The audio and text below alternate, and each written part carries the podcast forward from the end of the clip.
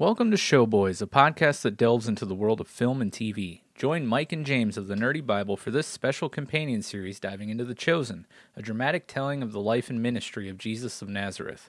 In this week's episode, Jairus searches desperately to find Jesus, hoping for a miracle. So, what's clean? Part 2.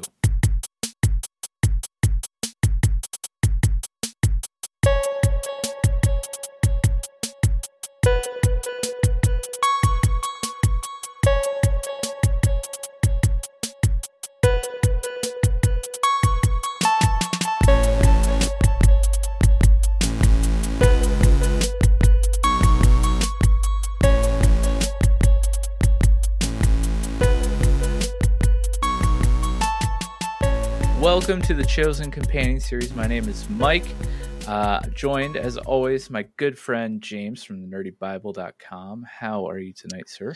I am doing well. How about you, sir? Pretty good. Good. Sir. Um, yeah, I'm excited. Uh, this episode was really good. yeah, dude. Um, it really was. I think I, I put in Discord or I text you or something. I was, um, I've recently started reading through Luke, and I spoiled this week's episode last night while I was reading the Bible. Like literally finished up the end of Luke chapter eight. Totally spoiled this episode. Got really mad. No, I'm just kidding. Uh, it did. I mean, this is straight out of Luke chapter eight, obviously, but um, yeah, uh, I'm excited. It's great, great uh, thing to see play out. Like I said last week, I think my wife um, was uh, the, the the woman with the issue of blood is one of her favorite stories in the New Testament, and she was wondering how they were going to do that. If they were going to do that in the series, they did, uh, and we got to see that unfold, which was really cool. Mhm. Um, but yeah, um, let's just get right in. Let's Uh, so so the episode this is uh, season three, episode five, uh, clean part two. So we pick up right from where we left off last week, and the episode description is Jairus searches desperately to find Jesus, hoping for a miracle. Um, and uh, he found one, which was really cool. Um, That yeah, was it. Episode. Yeah, there you go. Uh, Jairus Sorry, I was like He- waiting for. he did end up finding Jesus, and he got his miracle. There's a little bit more into that. Who who wrote this? I mean, that's almost about as much detail as we get in Luke chapter eight. So, not not far off there. Um, but okay. okay. yeah, so, so we- start the episode out. Um, I forgot to mute the volume there. Um, with a, a an actual warning on screen, by the way. Yeah. Um, Um, yeah, this whole it's rough, man. It's rough. And you, yeah, it was rough. I mean, so yeah, let's just read the intro just to uh continue the legal um this episode opens with a scene that may be sensitive for some viewers. Parental discretion is strongly advised. So, strong. time we saw something like this. Um, Yeah. yeah. So I don't know. Do you? Let's just uh let's jump into it. So it. I mean, what do you? Yeah, you you started out, dude. Uh, we just see a a a pair of women eh, c- clearly in distress, Mhm. uh, frantically, you know, traveling down the road. It's late at night. Uh, we hear a knock on a door, and um, turns out uh, this must be like the town doctor or something. Mhm. Um, we got a house call, except like in reverse, where instead of the doctor coming to the house, patient goes to the doctor's house. Um, actually, I wonder, like, was that just like were doctors' offices back then just the doctor's house? Anyways, yeah, I don't time. imagine. Yeah, I I don't know. I mean, yeah, I don't. I don't know. Well, I mean, That's the real the real crux of tonight's issue is figuring out whether or not doctors' offices were at doctors' houses. Uh, no, I'm just kidding. I'm just kidding. Uh, but yeah, it, it, we we have uh, you know the the women come into the house. You know, looks like someone's going into labor. There's lots of blood. It's not looking good. Lots of screams, lots of pain. Um, and this whole time, I'm like, I'm like, okay, so this the screen says this is two weeks earlier. Was maybe Veronica, who is the woman with the issue of blood, was maybe she like having a real issue a couple weeks ago in this town. So she tried to find a doctor to find help, like what's going on here. Uh, but come to find out, this scene is the one and only Eden Mm-hmm.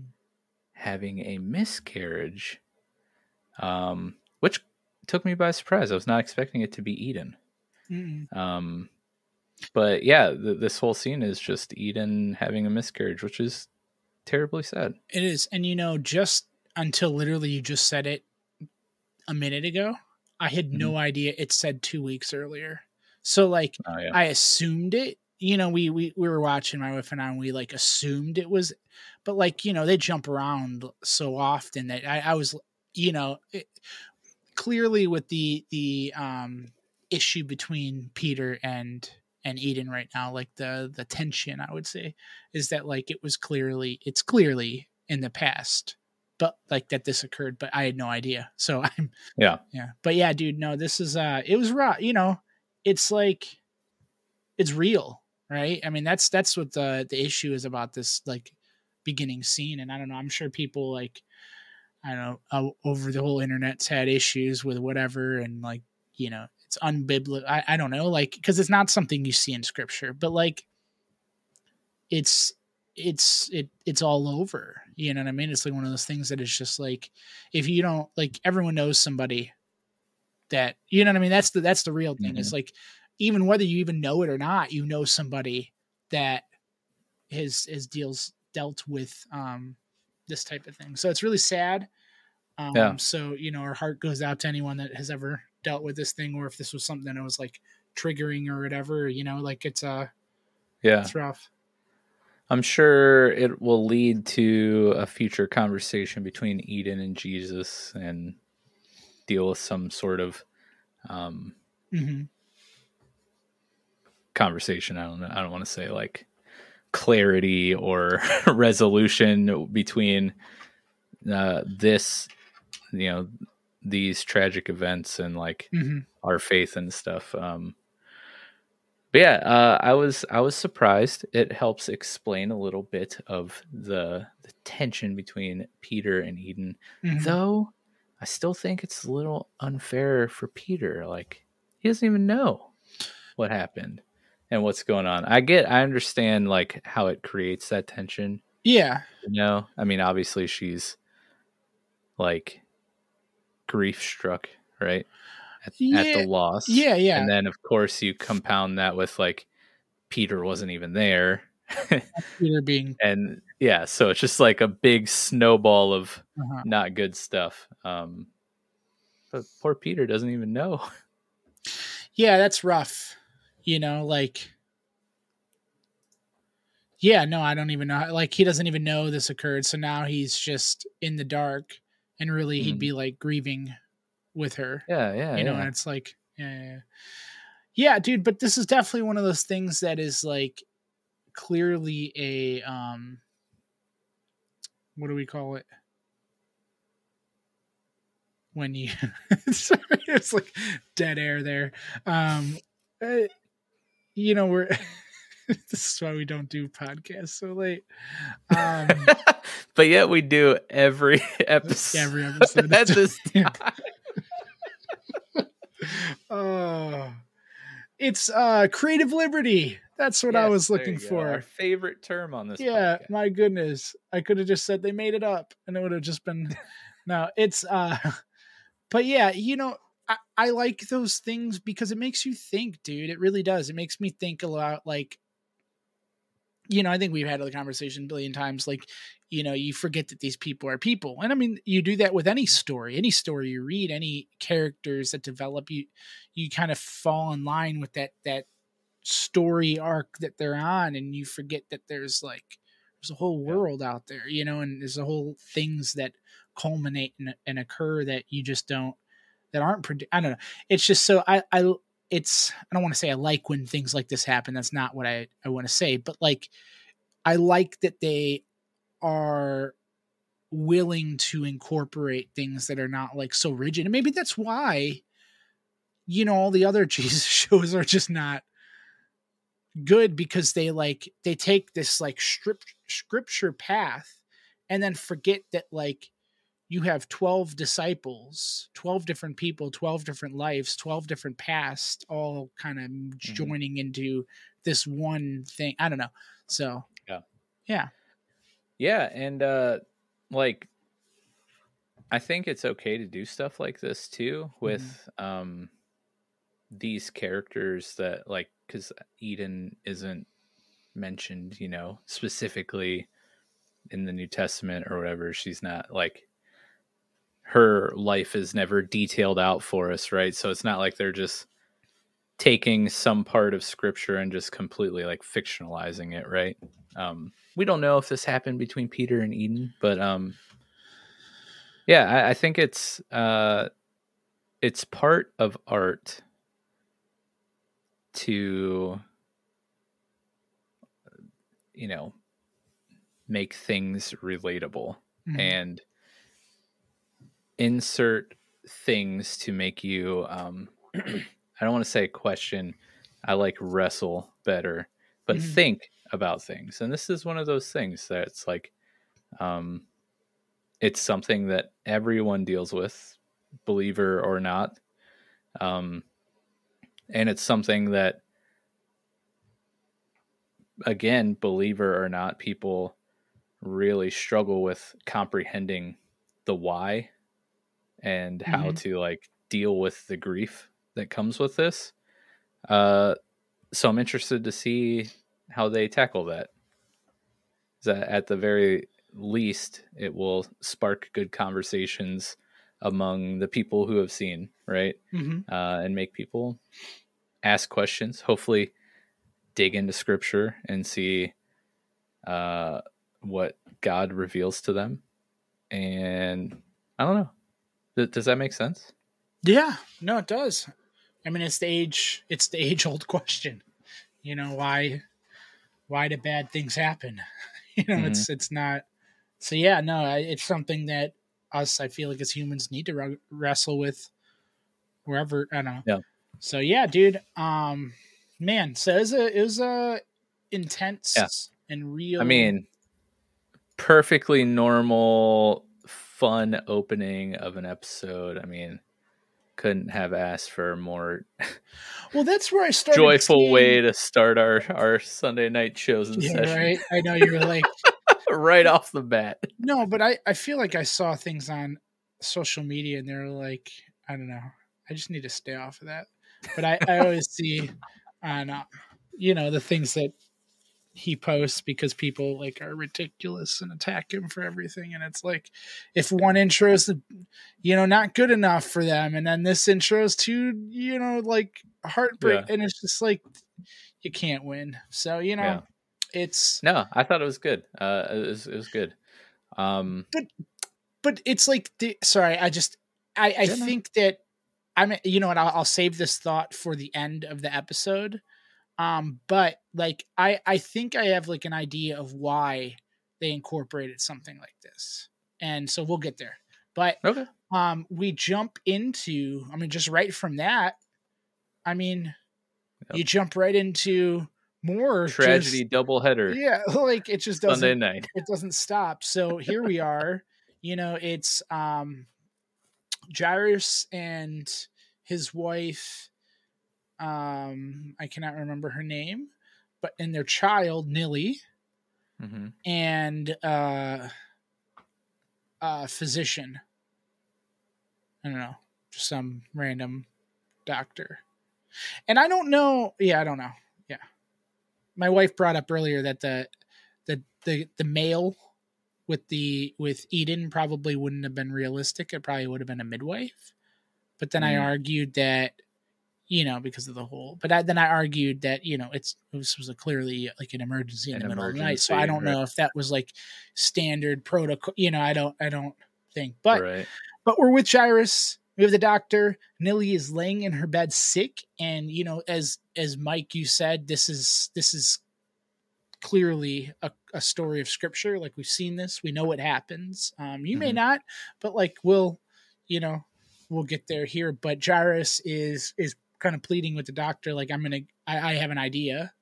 I'm gonna go. I, I'll be back. Like Yeah. you know. Well, it's important to note that the the doctor guy, um, is he also like part of the synagogue? Because later on in the episode, like he, we'll get to what happens, but I kind of got the feeling that maybe he was like a combination of both, because he gets like real into the um like traditions of things, but also like enacting the law of Moses or their laws, uh, the synagogue laws laws um, later on in the episode. Um, I mean, I would, but I would think that they're pretty like. or is that just like across the board? Like pretty much everyone is like that. Like it doesn't have to be a Pharisee, just anyone. With, well, I would, I would think that you know there is some aspect of of like a, a doctor healing being.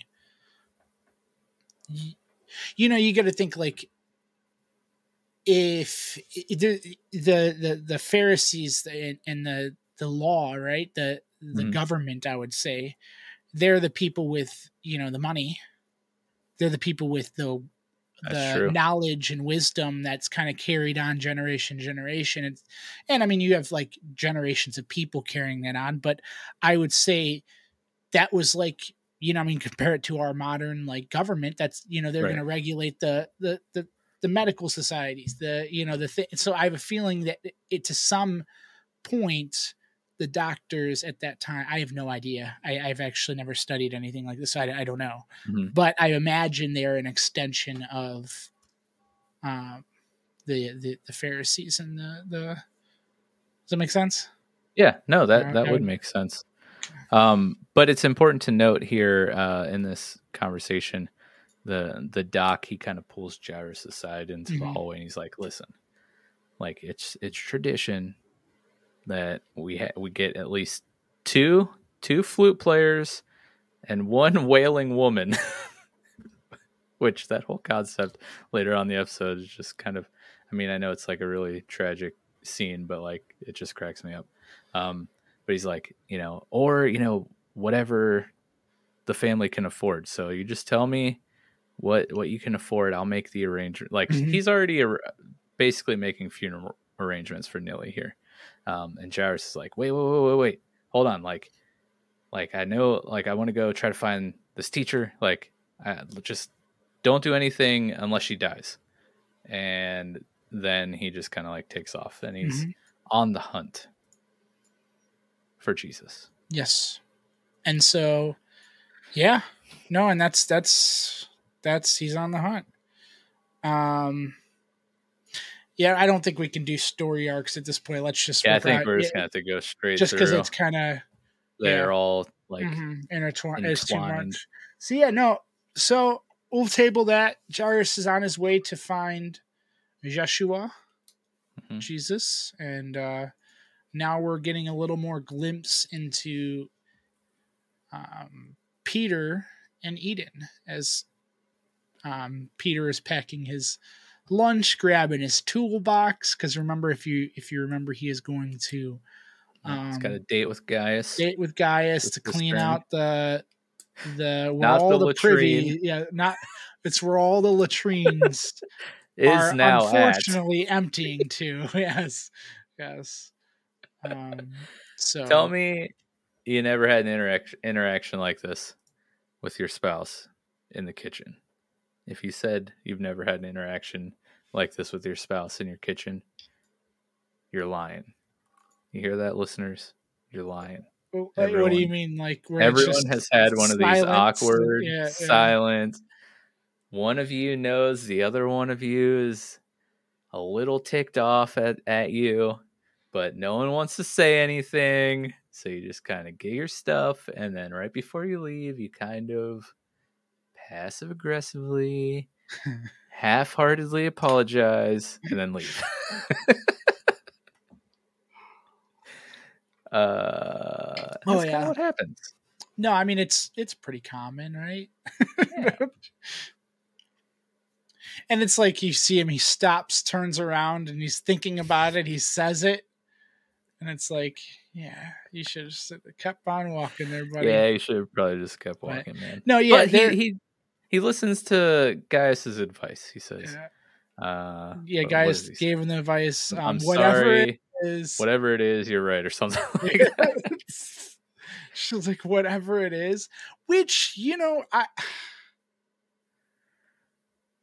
I don't know. I mean, again, I'm starting to think like, you know, I know it's a sensitive subject and I'm not trying to make light of that, but like, how is he? I, I don't know. And maybe, like, maybe we're falling in line with the typical, like, uh, male perspective. Yes, and we're- like, where there's people listening right now, like, you guys suck. yeah, but also like, okay, listen. He asked her what was wrong. yeah. She didn't tell him. He can't read minds, but he says whatever it is, You're we're, We're right. making our case that we're, and I'm sorry. Horrible and I'm man. I'm I feel attacked for on Peter's sake, you know? yeah. Uh, but poor Peter, he's just oblivious. Um, because I have it paused on uh, on the moment where it cuts to like third person view of Simon or of Peter, like if you're playing Uh-huh. a third person video game, like right above the the shoulder, looking at Eden, and he and it's the caption saying "I'm sorry," and the look that Eden is giving Yeah, him like, is like yeah. she is just like burning straight through his chest with her laser beam vision Uh-huh. of this stare. Um, yeah, poor Peter has no idea what's what's going on, and Eden's just having a hard time. it makes sense. No, but you know, I think in in maybe I, I shouldn't say this right now, but I would say something like that. something like that is like I don't know. It's I don't think you're acting quite rational after.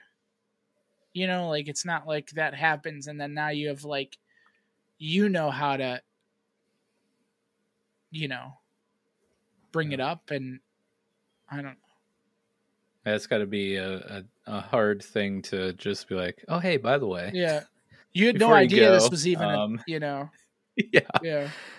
yeah. I mean, that's rough. That's that's Well, hard. Clearly, we know. Sorry, but clearly we know that uh who is lodging with them. Uh, I think it was Simon Z, And Andrew, and Nathaniel. Yeah. well, clearly they finally got their. I'm They got out their the. time. Yeah, they got their Yeah. time. So that that's that's an important aspect to pick up on this. But yeah, so all right, um, that scene's over. It was quick, easy. We're back on to um, now. We're going to another arc of Yeah, Big James. we can we can just get this whole thing out of the way because this is yeah, detached from everything. Yeah, Big J. It's a quick one. We can actually just kind of breeze over. Big James. Um, I always say Big James, Little John, but that's not. I always want to say that too.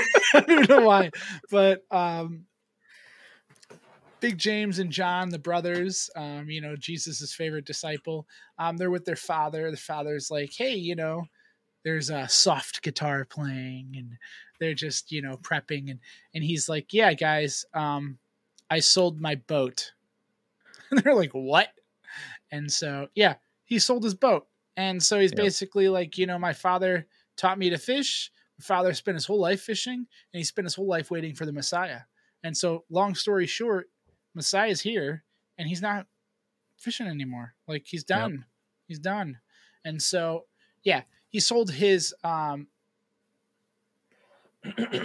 Yeah, and and, and a, it's a fleet yep. of boats, not even just a boat. It's a fleet. hmm Um, so yeah, sold it, and and what are they buying? I know the answer, Grove. but um, I don't I don't like olives, so I just didn't even want to say the word. So an olive Yeah. grove. Yep. Uh, which uh, it was a pretty pretty cool scene between Zeb and, and his sons. I like I really like the character of Zebedee. Like, and I, I think the actor does a great Mhm. job.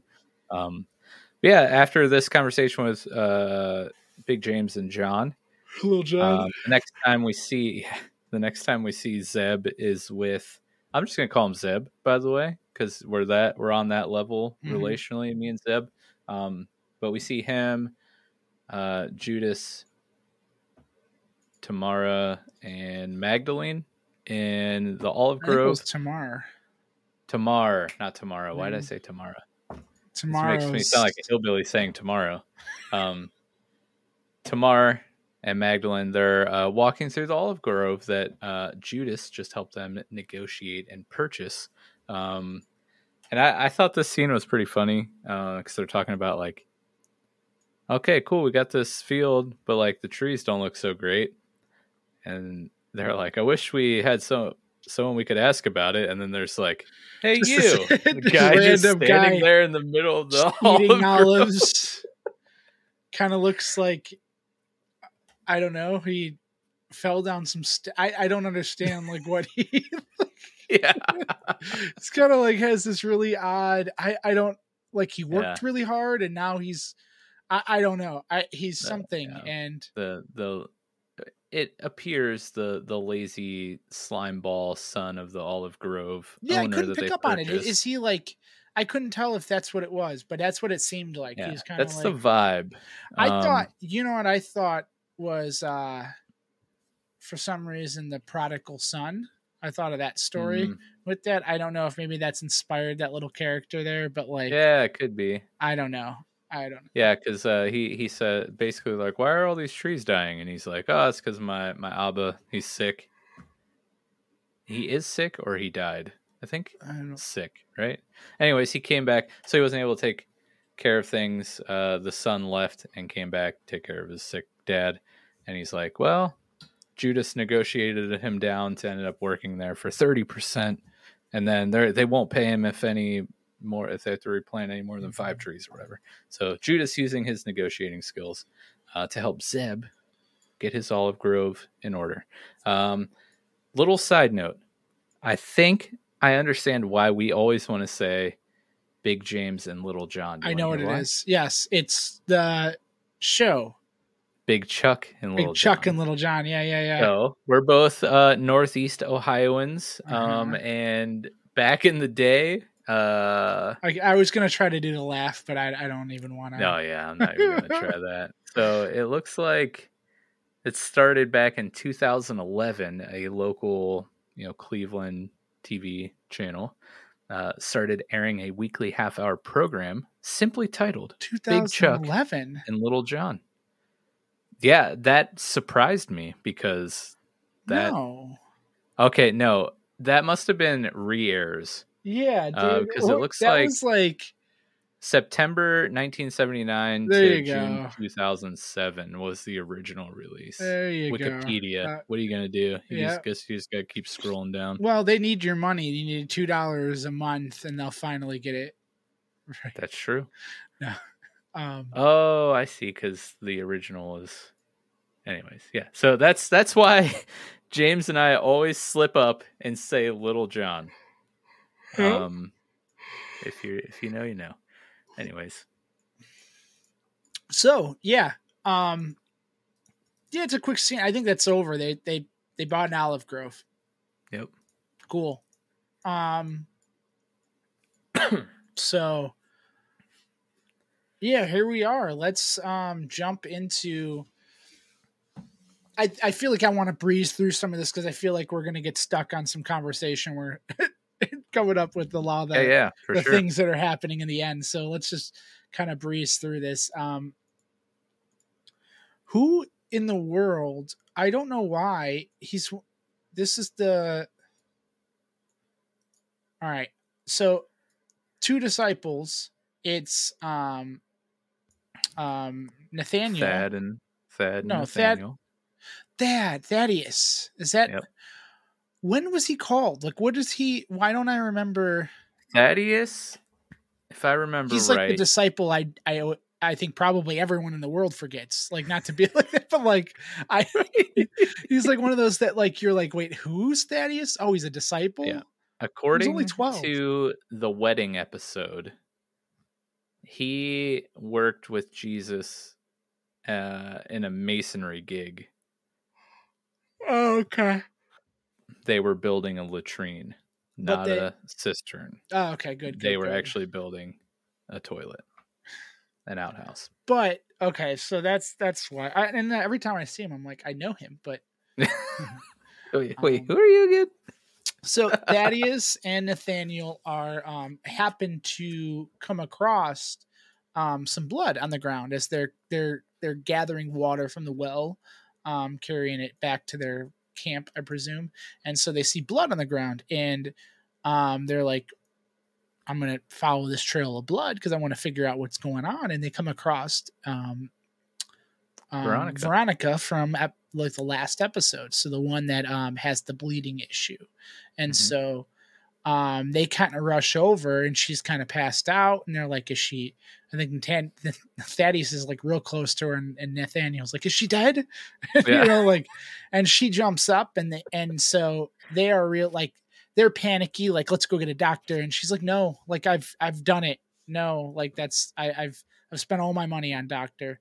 and they were like, "Well, we can bring you to my rabbi," and so and she's just like, uh, she's kind of like, "No, they've they they just make things worse." And as they're going away, it clicks because Yeah. they had said our rabbi is special, and so it Yeah. clicks to them or clicks to her, and so now she's like, "Wait a second, is is your rabbi who I think it is, the Mhm. person that I've come all the way here to see?" And Yep. so, um, yeah, Because last episode we learned that she heard the sermon, and here we she says, you know, is he the one that healed the paralytic in Bethesda? mhm. And they're like, actually, yes, that's him. Uh, so yeah, this this they, I mean, this is perfect for her, right? The whole reason she's here, she found uh, some followers of the rabbi she's been looking for. So uh, she asks if she can come, like if they can take her to see Jesus, and they're like, well, funny story. Uh, we don't actually know where he is, Yeah, so doing his you can come help us try to find him. uh, so that's what happens. Yeah. So they're they're on their way. Um, Yep, and then there's the Olive Grove scene. Yeah, it's just back to this the Olive Grove scene. Like, I just love how there's like, "Hey, you!" just guys sitting out there. Random guy just sitting there. Um, Um, we got a little, uh, you know, teamwork scene between our. yeah, I mean, I guess we Roman. could just knock that out because that's really short. Yeah. Um. So yeah, they're finally building the cistern. Cistern. cistern, Yeah, latrine. cistern. Yes. Cistern. So so yeah, their cistern. They're working on it. They've kind of you could tell they they climbed in, figured it out. They're kind of recovering the the um the grading, I guess you would call it. Yeah. Um, and so now they're uh, where the well is, and so now they're covering. You know, they're filling out the dirt. They're doing their thing. They're joking around. A little And- bonding. Yeah, you know, and I think they're starting to humanize, not not humanize because you've already kind of gained a human perception of him, but like, um, you know, he's the Roman, he's the bad guy, he's the Yeah. you know, the guy that follows the Pathians of of gods, you know, and he's the you know, you know, just not your. uh So basically, he's like. uh you know, they're like, well, who, do you have kids and blah, blah, blah. And Simon's like, no. And, and so that, you know, they're trying to figure out why Eden Yeah. is not happy. Yeah. him. Uh, so this scene I think is a lot more important than just them repairing the cistern. So remember, a few episodes back, I made my bold prediction of Gaius being the Roman soldier who comes to Jesus to heal his slave, his servant. That character was a Roman who helped them build a synagogue. Where's the cistern at? The synagogue Interesting. It is a Roman soldier who asks Jesus to heal his servant. What did we learn about Gaius and his status at home? He is responsible for taking in a servant child. Just saying. No, you're good. I can't figure like that's I he he's one of those people where it's like he has to be um he has to be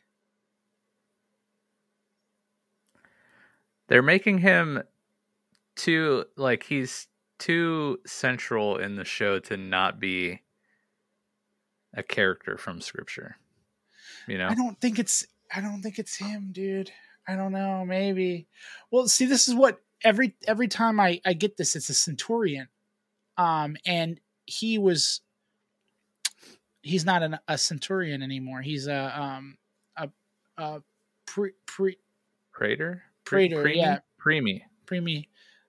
Yeah, and so I I don't know and he, I'm reading the scripture now it says shall I so Lord Lord he said my servant lies at home paralyzed suffering ter- suffering terribly Jesus said to him shall I come and heal him Oh but then it's a boy is it a boy maybe it is a Mhm. boy I don't know man is. maybe this is it dude I don't know Because he just I just that that dialogue just happened. yeah so if you're if if Peter you're listening, asks if he has two children or if he has kids. Guy says two. Well, two children in the house.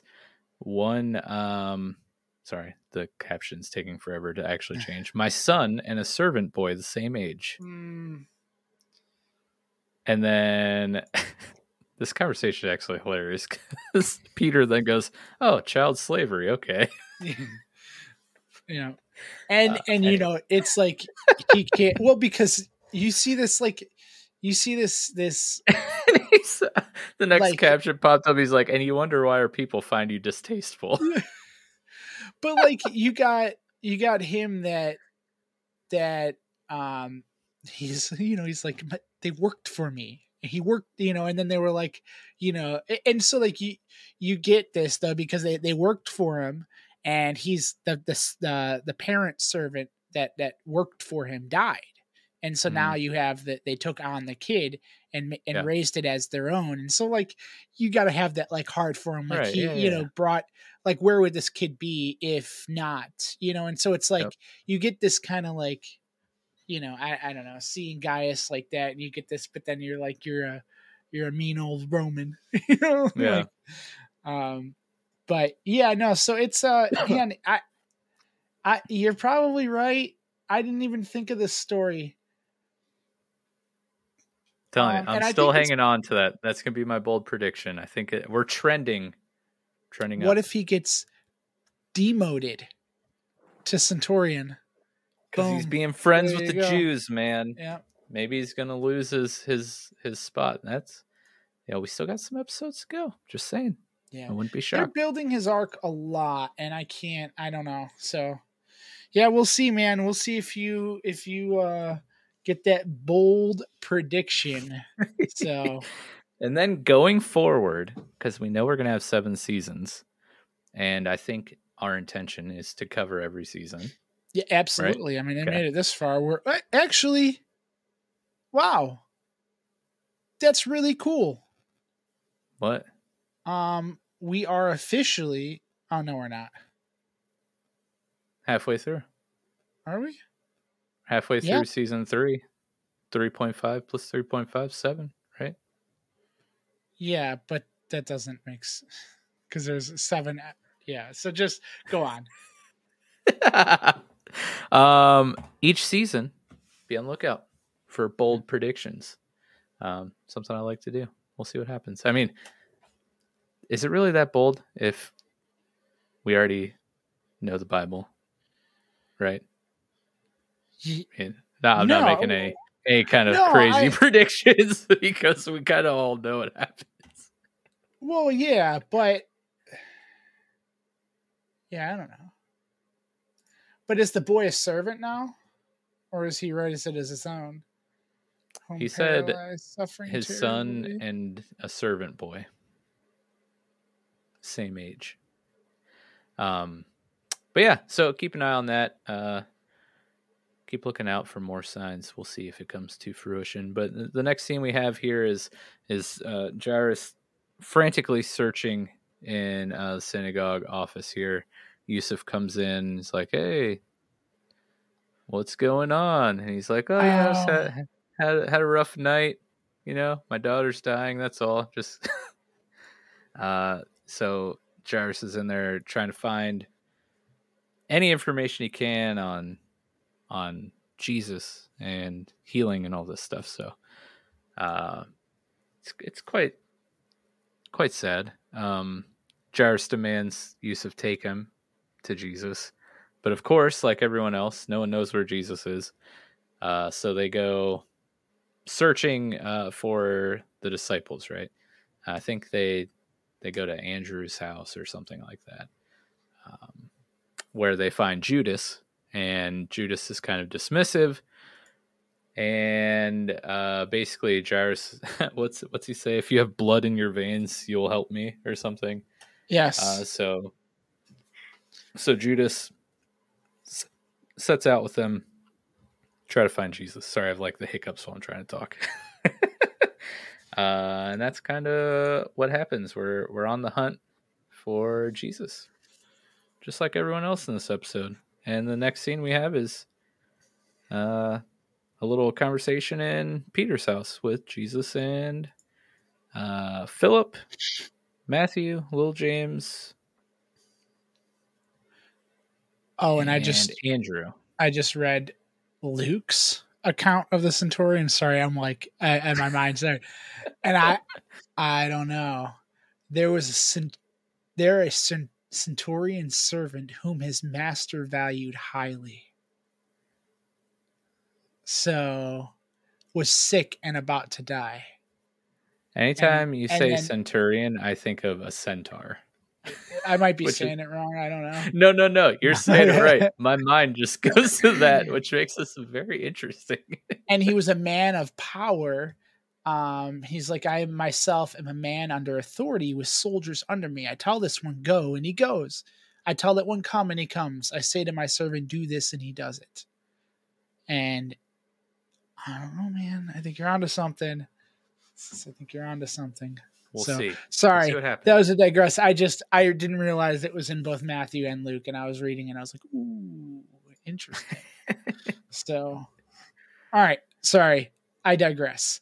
All right, um, yeah, dude, they're all sitting around. The people you just named, they're all sitting around at the at you know Peter's house without Peter, and yep. Poor And Eden's there just making food for everyone. Yeah. I wonder if she is. Uh, well, man, we'll we'll get into it. We'll get into it. Um, Apparently, she makes some bomb pickled cucumbers, yes. which wouldn't those just be pickles? Yes. Well, I mean, I think you pickle. Man, he thinks I don't know. Like, is it like a? I yeah, but isn't a pickled isn't a Yeah, pickle yeah, yeah, just a but cucumber? like, I think, uh, I think, I think the process of pickling. it's like a, I don't Right, know. Whoever na- if this if you speak the truth, whoever named pickles needs to be fired. Well, maybe pickles were the first thing that was pickled, and so, um, So they're like, wait, we made this delicious treat called a pickle from a cucumber by pickling a cucumber, and now we're just gonna go Well- back and well, do no, but some then they're other like, well, pickling you of do? cucumbers No, no, called because a then- pickled cucumbers.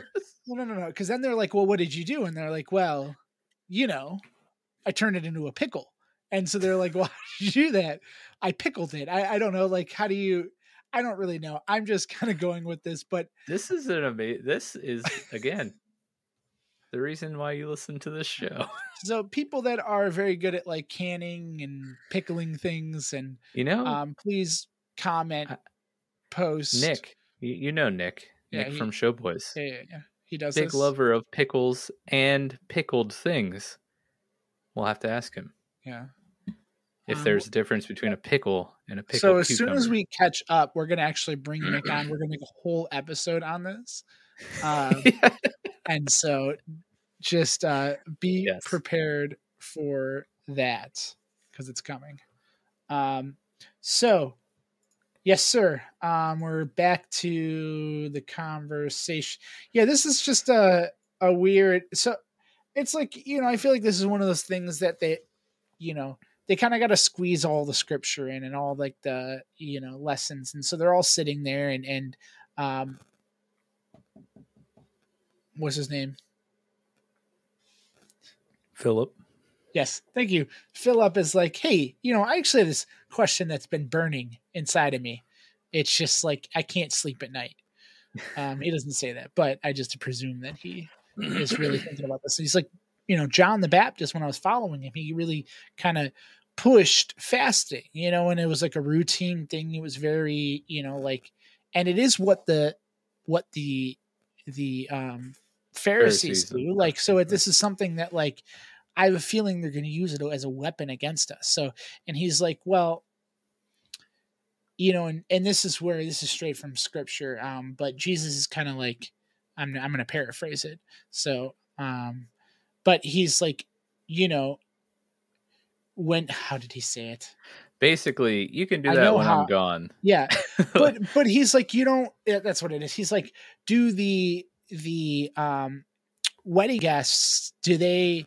Do they um fast when the bridegroom is here or like do they feast do they grieve the bridegroom oh yes, yes, yes. while they are there? I don't know i'm really paraphrasing this.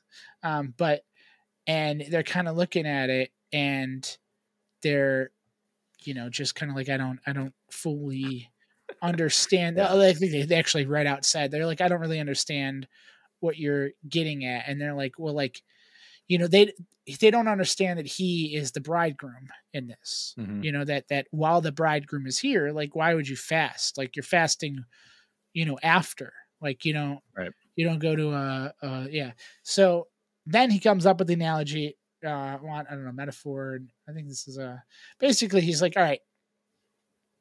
Are you what do you have he looks at eden he's like do you have wine back there fermenting?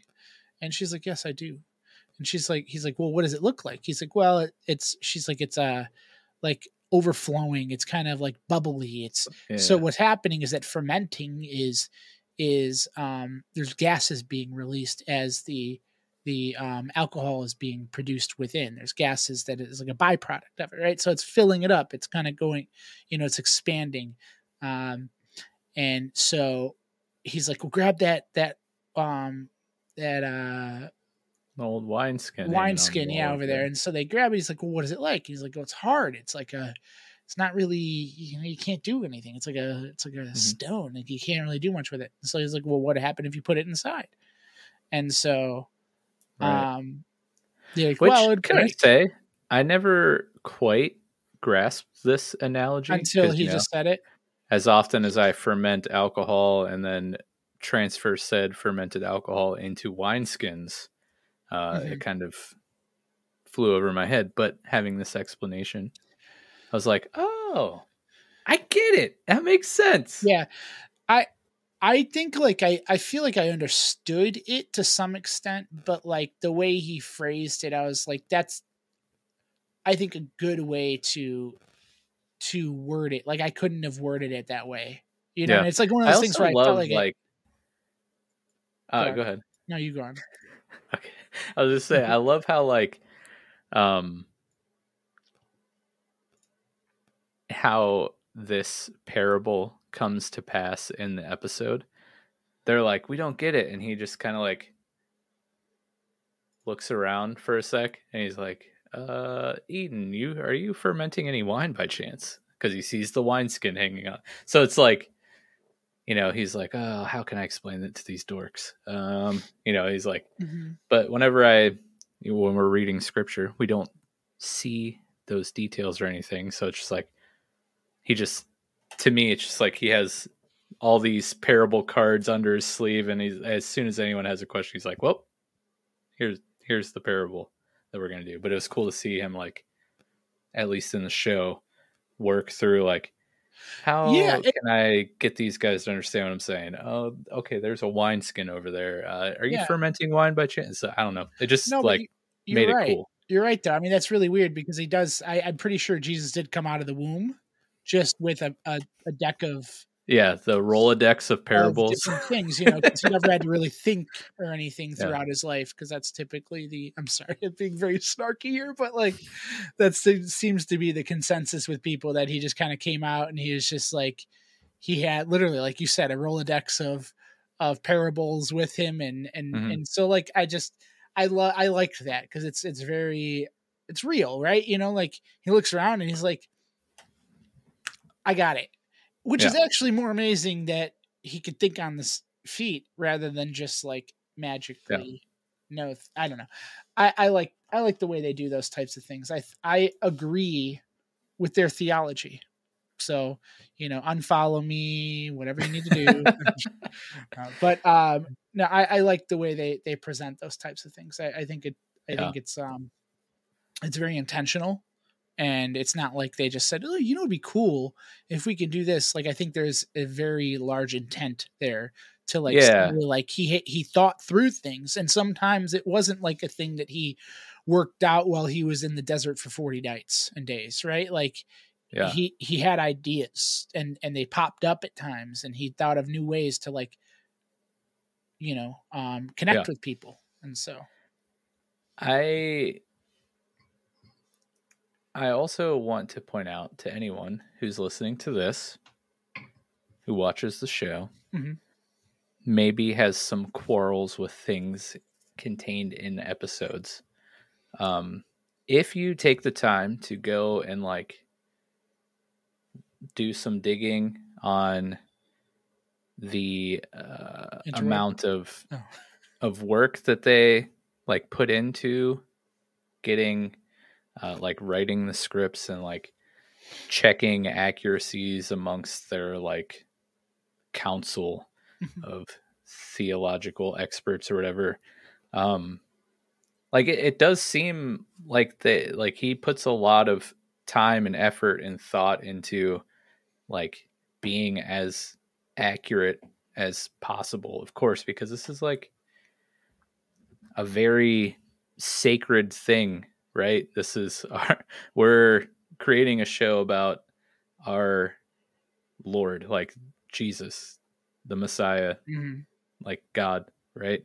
Um, and it's being created by someone who lives their life following Jesus. It's this isn't being made by like an atheist or any secular entity that's just trying to like spice things up, over dramatize thing like this. Like Dallas is making a show about his faith, so he's treating it, I think, you know, with all the care that he can and putting all the thought that he can into it, right? Mhm. Um, so to your point, I think like he I th- I think he puts a lot of thought into all these details, all these tiny details and with everything that we see in the show there's intent behind Mhm. all of it, all the actions, all the the lines of dialogue, all the camera framing and and things like that. Like yeah.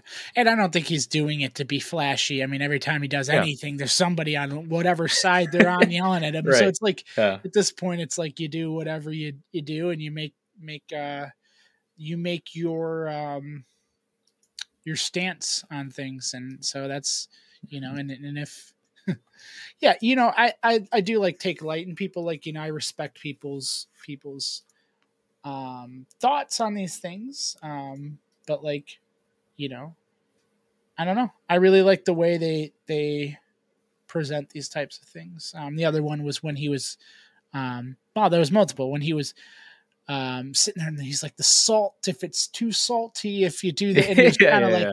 working through it like like he you know so there's Yeah.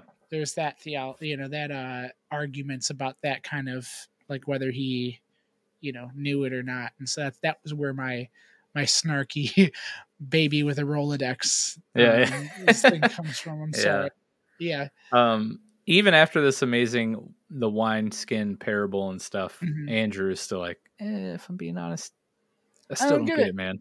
and, and and so Jesus says, uh, the the ways of the kingdom kingdom I'm bringing into this world, they're not going to fit into old containers or frameworks. And then they're all like, mhm.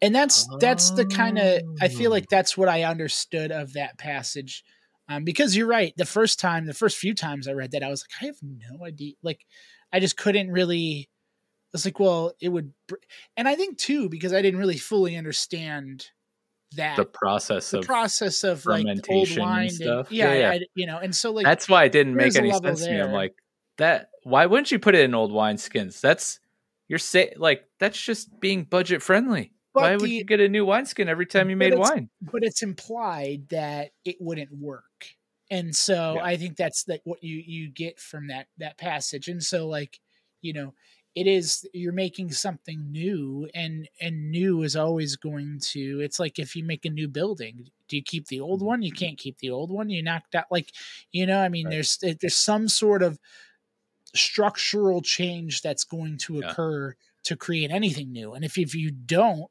then you're just building it upon either a weak Right. foundation or you are trying i don't know or you're really not something actually new i don't know Yeah, I think in Matthew it um it it goes into a little more detail in what Jesus says during this because I think he even references something like patching new cloth with a piece of old cloth or oh something yeah like that. yeah yes yes I think there's that and maybe one other thing that he says that you wouldn't do with Yep. old and new things. Um Mhm.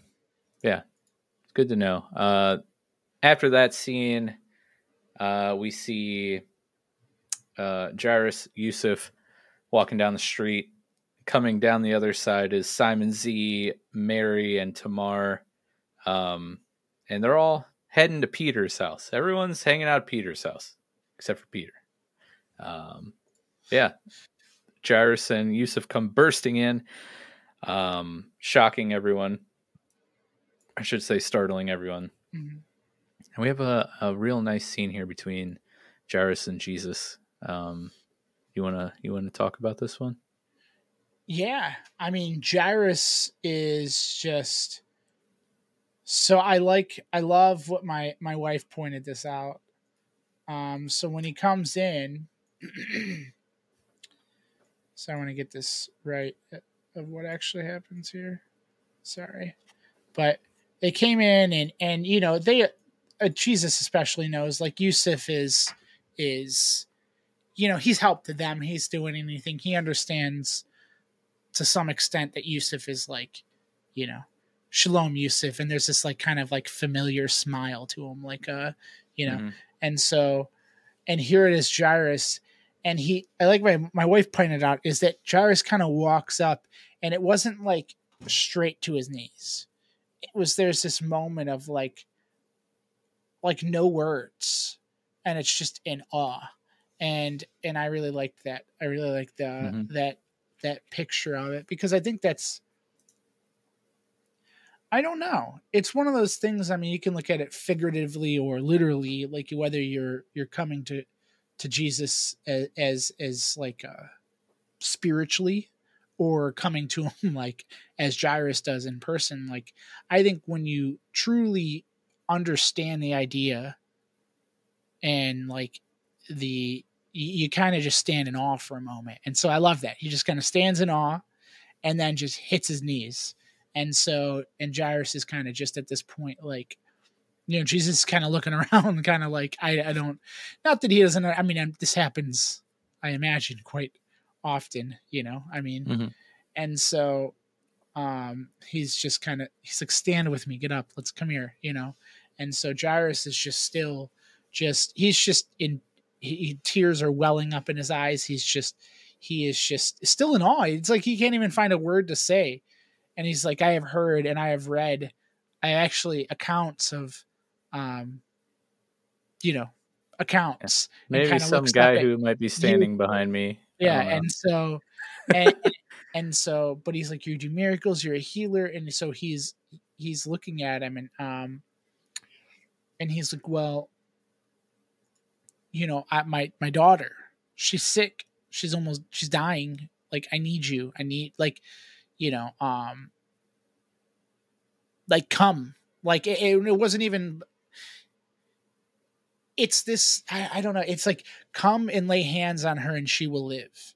And like, dude, you don't. It's just not something you normally hear or even believe or you know um and i love jesus's response here he's like you i don't even know if this is like i, I need to reread I, I should have re- went and reread this for this that is my fault but um you just reread it um i don't know if he says that but he's like um you just met me you never met me and you have this much faith that i can heal your daughter maybe that is ha- happen why does it sound familiar but um and he's like yeah i know you i know you and he holds his heart so um that was pretty pretty good Yeah.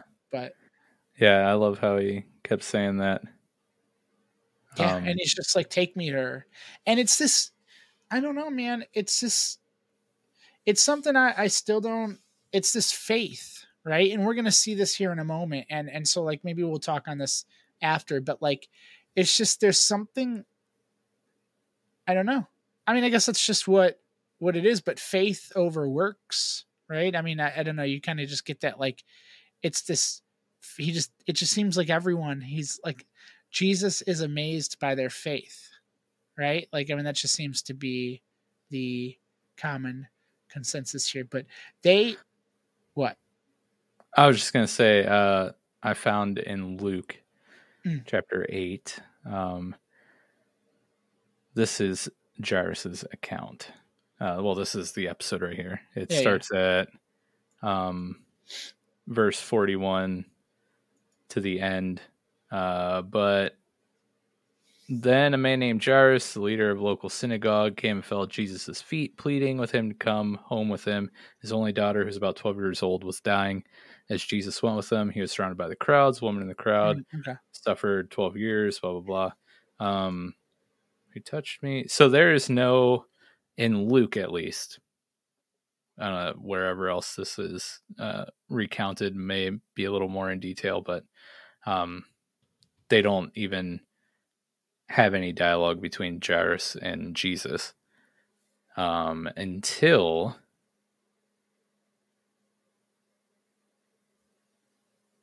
until they get down to verse 49 uh, while he was still speaking with her a messenger arrived from the home of jairus told him your daughter's dead. There's no use in troubling the teacher now. But when jesus heard what had happened he said to jairus don't be afraid. Just have faith that she will be healed.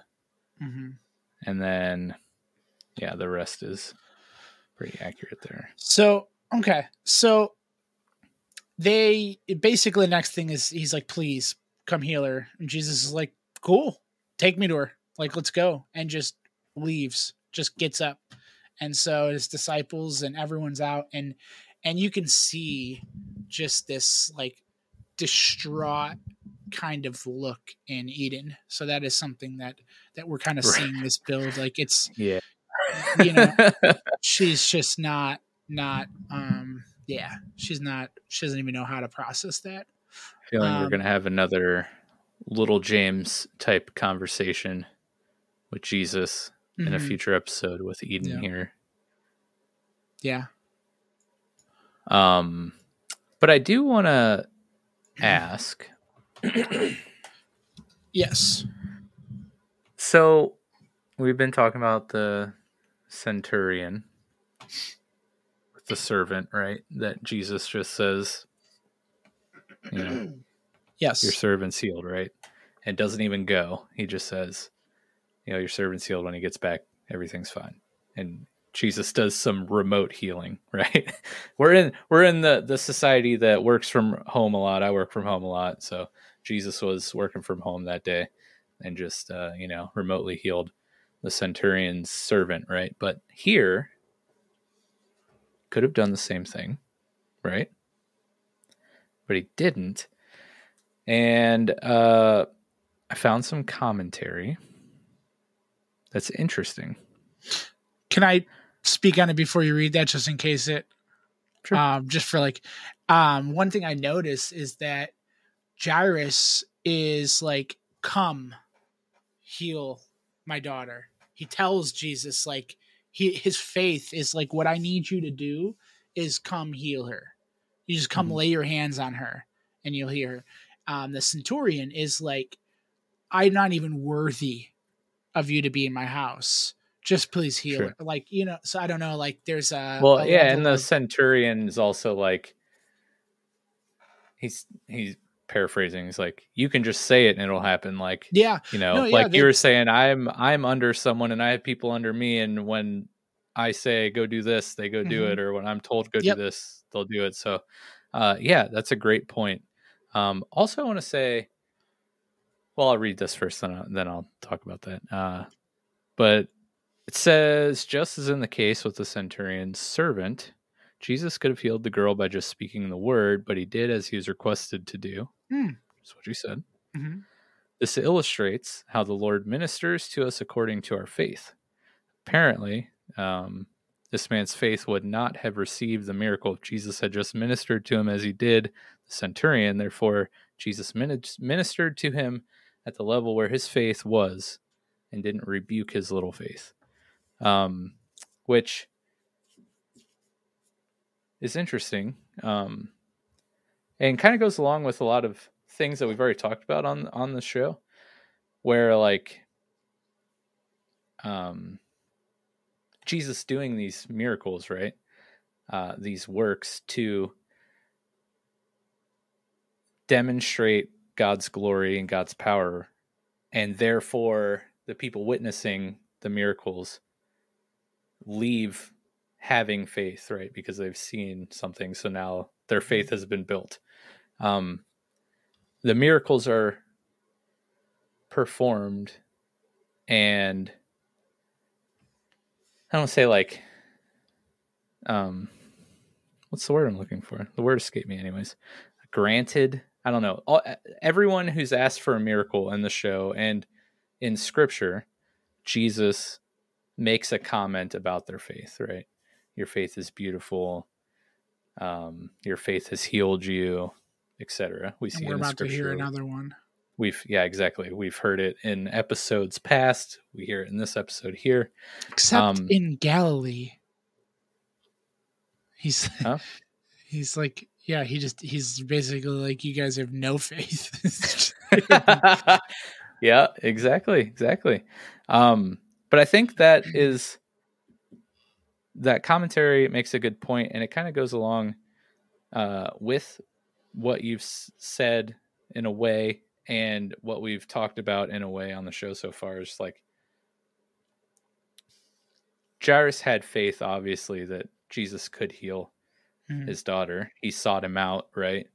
Asked him to come lay his hands on her to heal her. Like he had faith, but also a real subtle thing in the captions during the conversation between Jesus and Jairus is when he comes in, Jairus comes in, he's like, he asks Jesus, "You're a healer?" question mark. The caption has Mhm. not like you're a healer. Period. So he had faith that Jesus could do this miracle because of all the things he's read, all the accounts he's seen and heard, the testimonies he's heard. But maybe he still has just a little bit of not necessarily unbelief or doubt, but like a question mark because the dialogue has a question mark. So I think that's kind of important. So I think it kind of ties into that commentary of like Jesus going with Jairus, who asked him to come, like you said. Um, but like ha- going with him, being with Jesus as he did this miracle, Mhm. like met him where he was faith wise, and then built upon that faith. I don't know. Does that make any sense? Yeah, no, it it is like I think that's the kind of level I understand. I mean, that's the that's the point I I understand Jesus at is that he kind of meets you at where you're at. You know, I think that's Right. the that's the I think that's the I don't want to say archetype, but like that's it, it seems to be what makes him different not different but like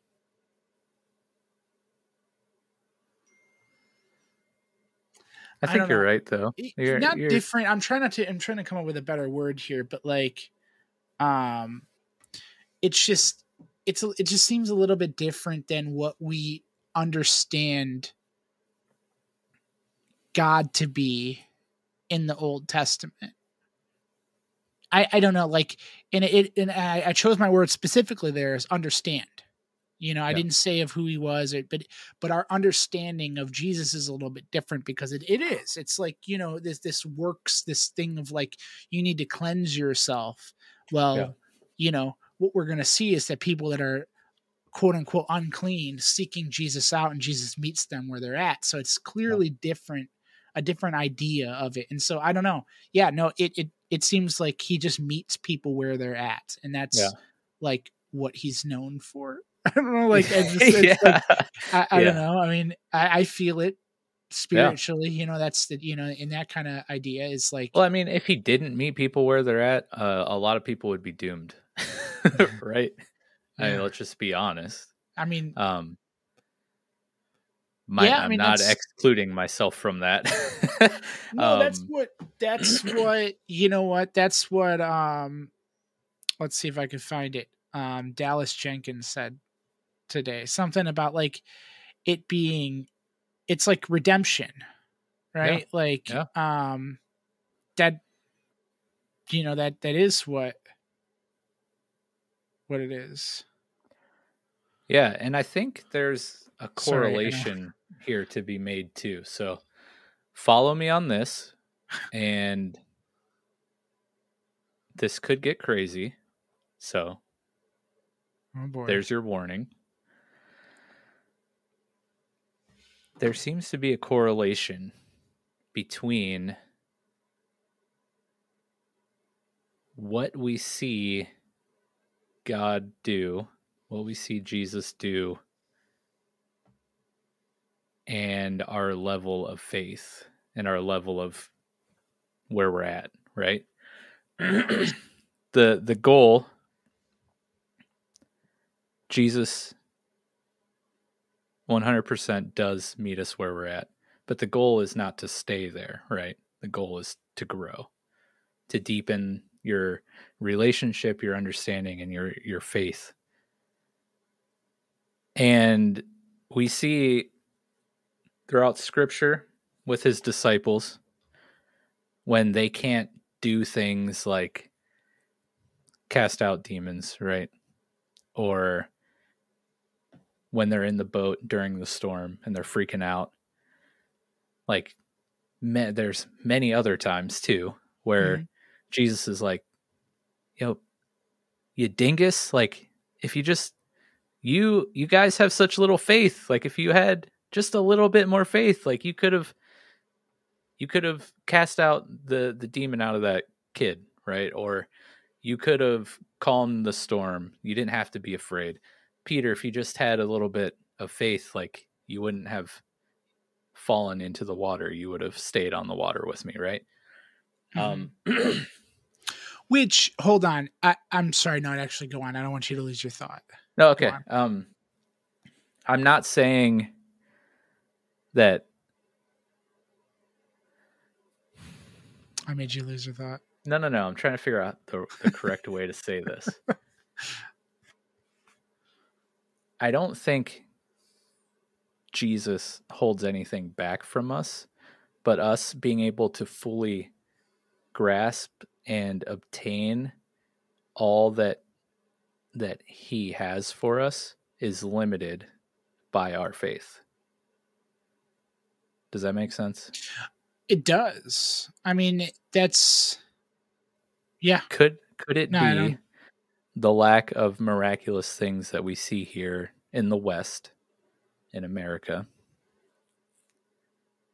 be directly related to the amount of faith the American church has?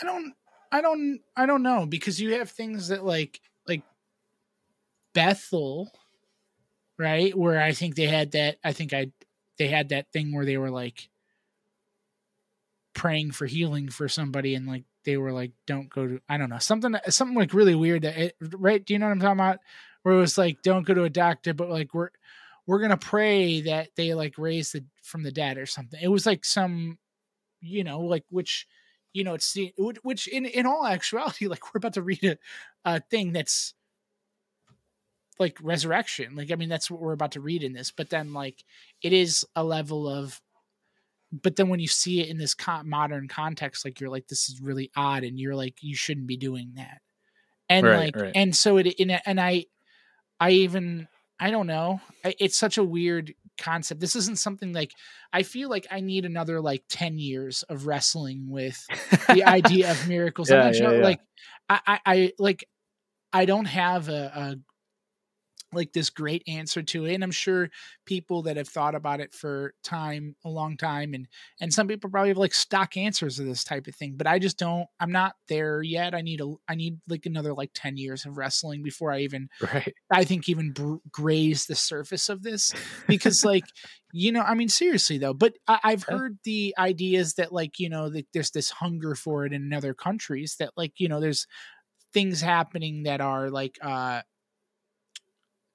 you know people being like like you hear about it like people like healing in other countries and because i don't know the movements it's much more severe over there it's not this and it's become this like normalized culture over here and that's why we don't I, i'm not i don't know if i i, I don't know if that's I, I subscribe to that um but like i don't know i've also heard some people say that like you know um these were in fulfillment of the scriptures and now that the scripture the the um the I can't the, the word that I'm looking for is um oh my goodness, I can't think of the word the complete culmination of the Bible. It's obviously the Bible, but there's another word I'm looking for right now. And so um if you're listening right now and you hear it, um Yes. Comment. know. No, um it's the Excuse me. it's like at the tip of my tongue. And so it's driving me crazy that I can't think You of know, it. it's going to But be great. I'm gonna think about it. After Yep. we stop Oh, yeah, it's gonna be like, it's, "It's gonna come the- right in there. Yep. Yeah. And so can't think of it. All right, so uh, it's not uh, not important, but you get what I'm saying is that like it was in fulfillment of this of scripture being completed and now that that's completed there's no need not need for it but that doesn't so i've heard like different random things and i don't i hadn't thought enough about them and i don't i don't even know if like 10 years is enough. Maybe i need 20 years maybe i need 30 years. Maybe i'll never understand this at all. I don't know. But it's not an easy thing to grasp and it's not something to take lightly either. You know like Mm. like there's a lot of accounts for this and so if you want to you want to argue whether like this is like real or not or whether it's a story whether it's not like you know because i i haven't seen anyone be resurrected. Actually i don't know. I've seen people be not like video I, i've seen like the idea of I mean, i'm not in the medical field so i haven't seen it but like people being shocked you know with with uh um man like word yeah defibrillation uh, like I, words are not my strong suit tonight. Um but so I, I don't know how I, I i don't know. I i don't know. Um Yeah, just just an observation of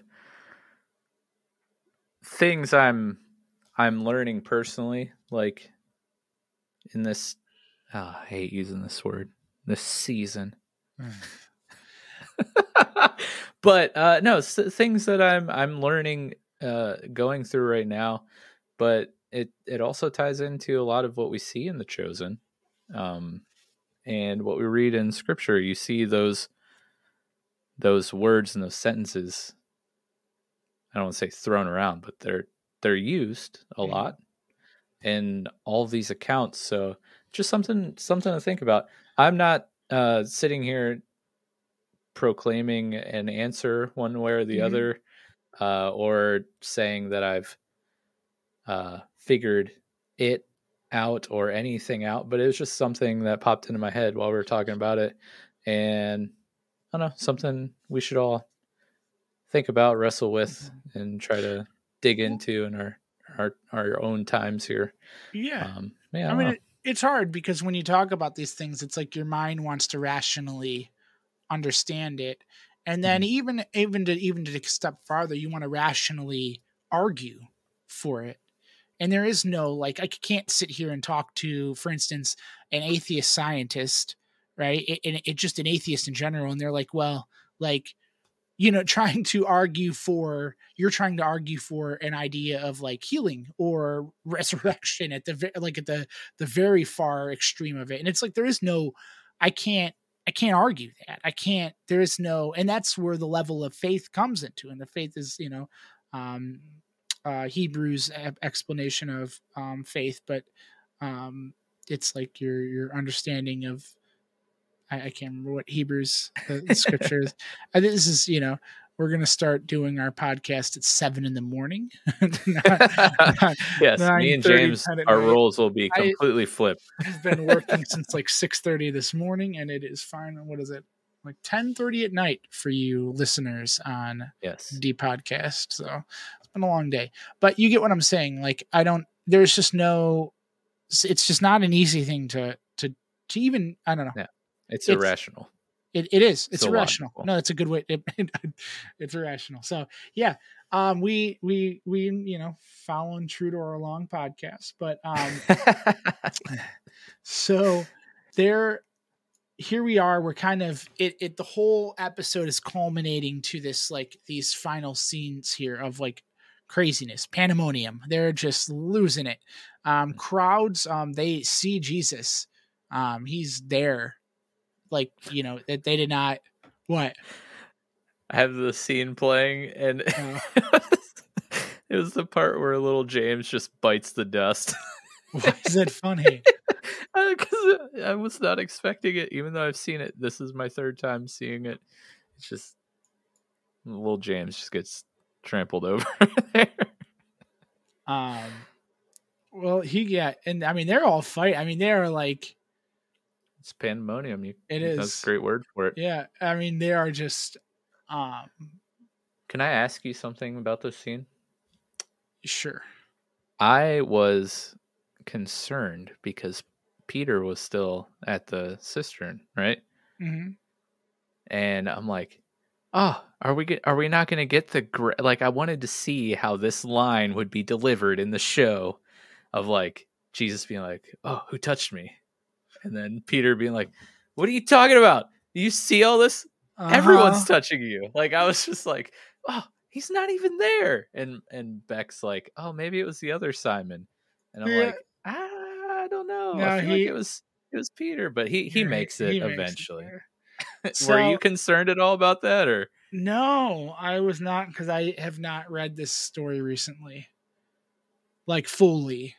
Is that what you're talking about? Like cuz yeah, because uh, like in in uh, I think both accounts that I've read in Matthew and Luke, Simon, yeah, um, you know, they're walking. The the lady with the issue of blood reaches out, grabs his, you know, the the trim of his robe, um, and Jesus stops and he's like, "Wait, someone touched me. I felt the power leave me." And Peter's like, "Like everyone's touching you, Jesus. What are you talking about?" And he's like no no no. Who touched me?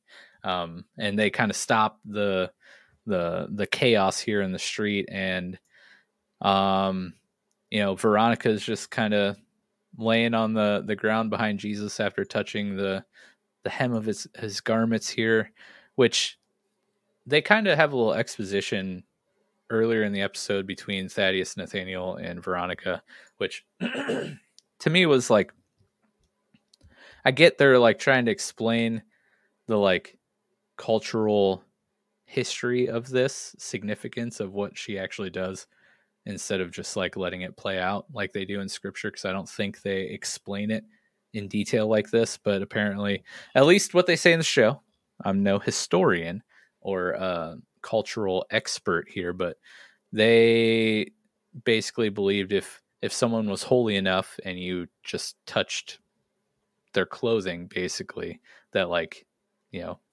some of that uh holiness mm-hmm. righteousness would would transfer from that person to you. So veronica's like you know i'm i'm not clean yet but like i don't even have to touch him. Like i just need just let me grab a hold of his you know the trail of his robe or whatever.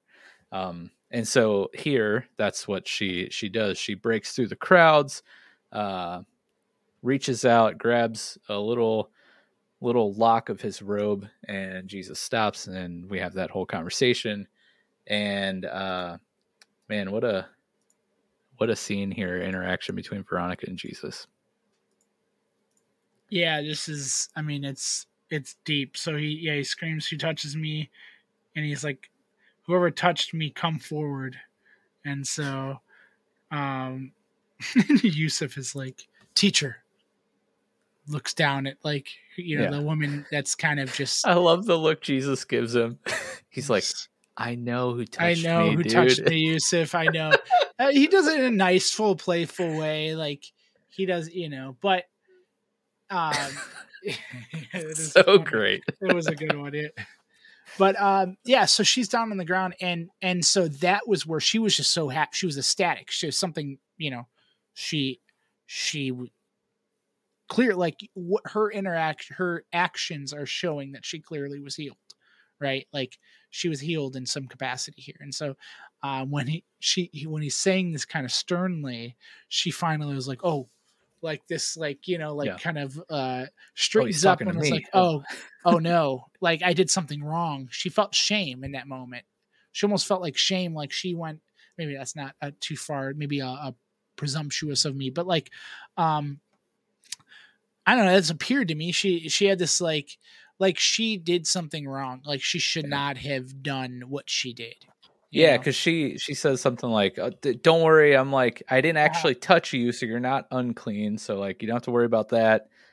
no, yeah, And I know I know I should have asked, but, no, but that's you know, that's what it was. Is that for a split second she was new, she was this new person, and then Mm-hmm. in an instant she, you know, by saying like who touched me and like she kind of gets this, she instantly reverts back to like this old self of like you know it's like it's like this flip so quick you know what i mean? So she's Mm-hmm. like I, i'm healed but then now it's like you know she had that excitement it's new like it doesn't matter you know? And then now it's this like uh um like you know oh like i'm actually i shouldn't even be touching you actually like i, I feel yeah, you know like actually i'm unclean.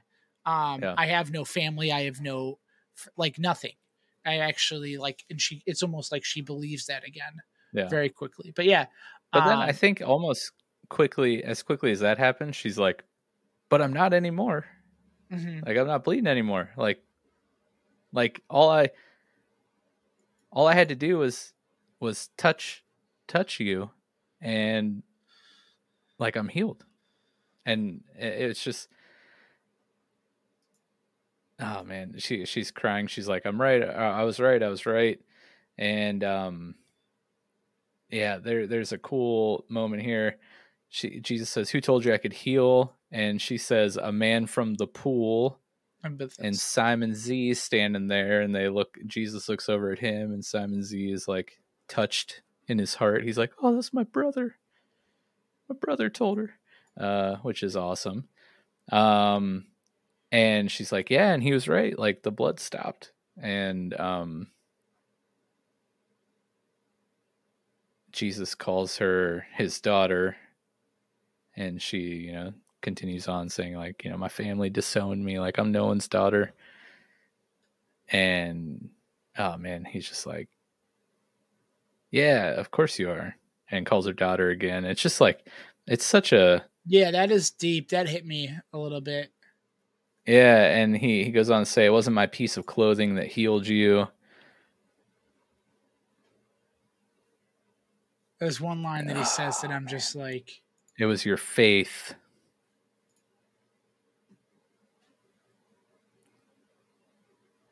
um Such a good scene. yeah i don't i'm trying to see if this is in scripture i mean i know this is in scripture but like what he says he's like uh what is this mark 5 and luke what luke 8 Yeah, it's uh at the end of Luke eight. Actually, still have it pulled up here. Yeah.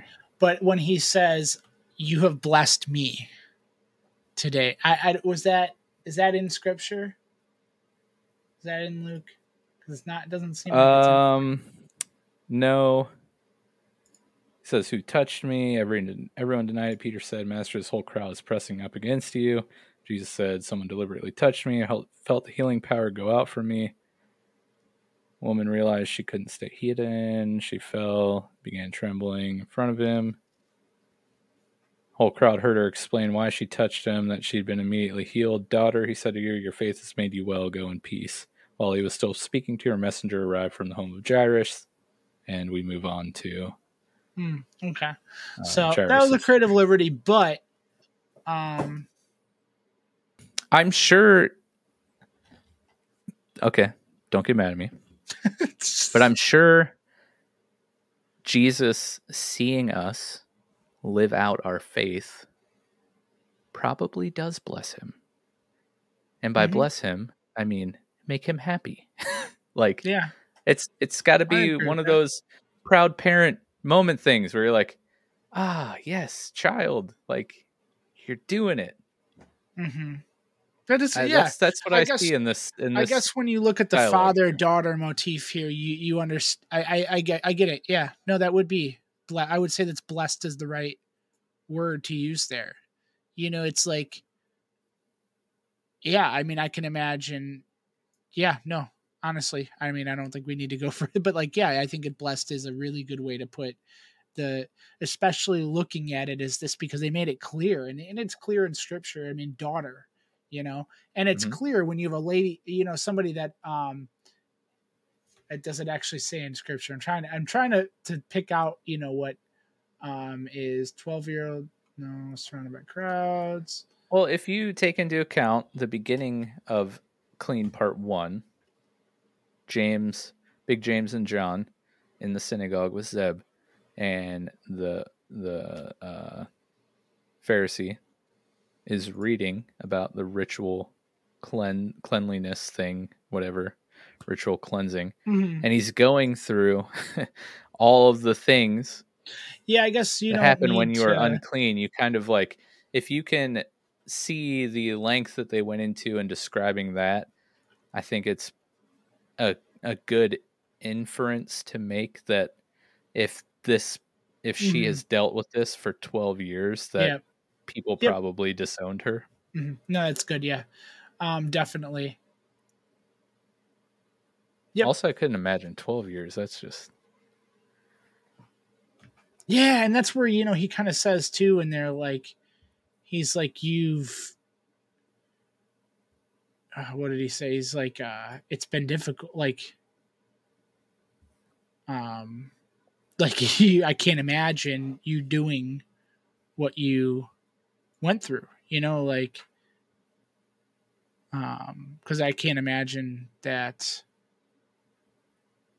I just don't i don't even know what to it's a lot of i think it's you know the inalienment inalienment inalienment is one thing but like you just said like the fact that you know when people when women are are are are menstruating like in this like you can't you're you're you're separated because you're unclean at that point. You know, no one can touch yeah. you. And so being like that, you're separated, you have no family. Like that's the hard I mean, that's like the mm. real hard part is like, you know, suffering is one thing, but suffering on your own is just a whole next level kind of um yes struggle, you know, like that's you know, man. I also so, want to point out after this, Jesus disperses the crowd and basically is like, you know, I know you all want to talk to me. We'll get I love to like it, the, I... the public service announcement here. Yeah, yeah. like, all right, everyone. Gonna need you to break up here. Uh-huh. Uh, but one thing to note our notable Roman uh, Gaius is lurking in the background here of the crowd. He sees what happens. Just saying. Mm, just saying. Yeah, no, he sees it. it. Yeah. So yeah, no, here we are. And so Ezekiel promise, I'll see everybody, but now, right now, I got to go. Yeah. Jairus is probably like, this is great, but can we yeah, no, that's not what he's what he's doing here, but I imagine yeah. Uh that's where my mind would go. But uh there there's like a a cute I don't know if cute's the right word uh, a, a, touching scene here after after the fact. Veronica asks for a knife, which me and my wife were like, "What the heck?" Lindsay said Uh, that too, and I was like, clearly it's for blah blah blah. Yeah, I was like, man, is she about to go stab that dude who kept calling her unclean and Oh throwing my his laundry on her? But no, no. Uh, she she cuts off her uh, contraption, which Mhm. probably was felt very freeing for her as someone who's Mhm. dealt with this for. It's like you know unlocking the chains, right? Uh, so that was cool. And then uh, the last we see of Veronica, she uh, makes her way out to the the water, of course, to partake in her cleansing as part of the ritual. Right? She's got to go clean off in Mhm. the water. So that's what she does, and it's just like such a a beautiful moment because like this thing that hel- held her in bondage for so long, like Mhm. she is free from, and she, it, you could see it all over her, um, her vibe there at the end, which was really really cool. Uh, but alas, Jesus and Jairus and crew, uh, which crew is Yusuf, Peter, Big James, and John, uh, make their way to Jairus' house. Of course, the the doctor guys stand outside. Um, as they're kind of turning the corner, Jairus is like, "Hey, wait, hold on a second. You guys hear that?"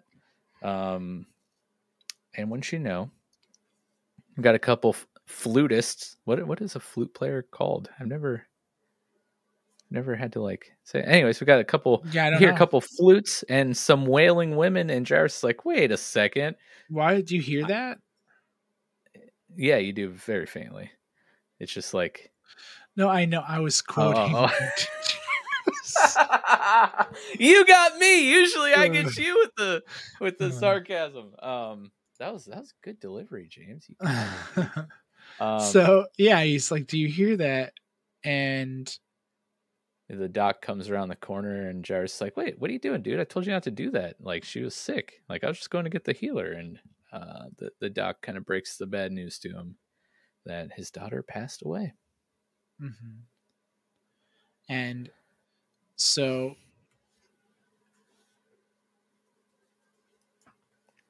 So uh, yeah, and he's just like, so I I went to go get. He's like, well, no, like I went to go get, you know, rabbi, this teacher, like I, I you know, and so there's this this viewpoint of the of the of the doctor that's just like no like you know it's i'm sorry but like this is this is which is like every rat which is what your it's like your your rational side of your brain is like you know that's what it argued it's like okay so like this is what like there is I, you know what i mean? Like it, it's like this this like war of the the, the angel on your shoulder and the devil on your other you know? Like there's this one saying like no it's done but then there's this other like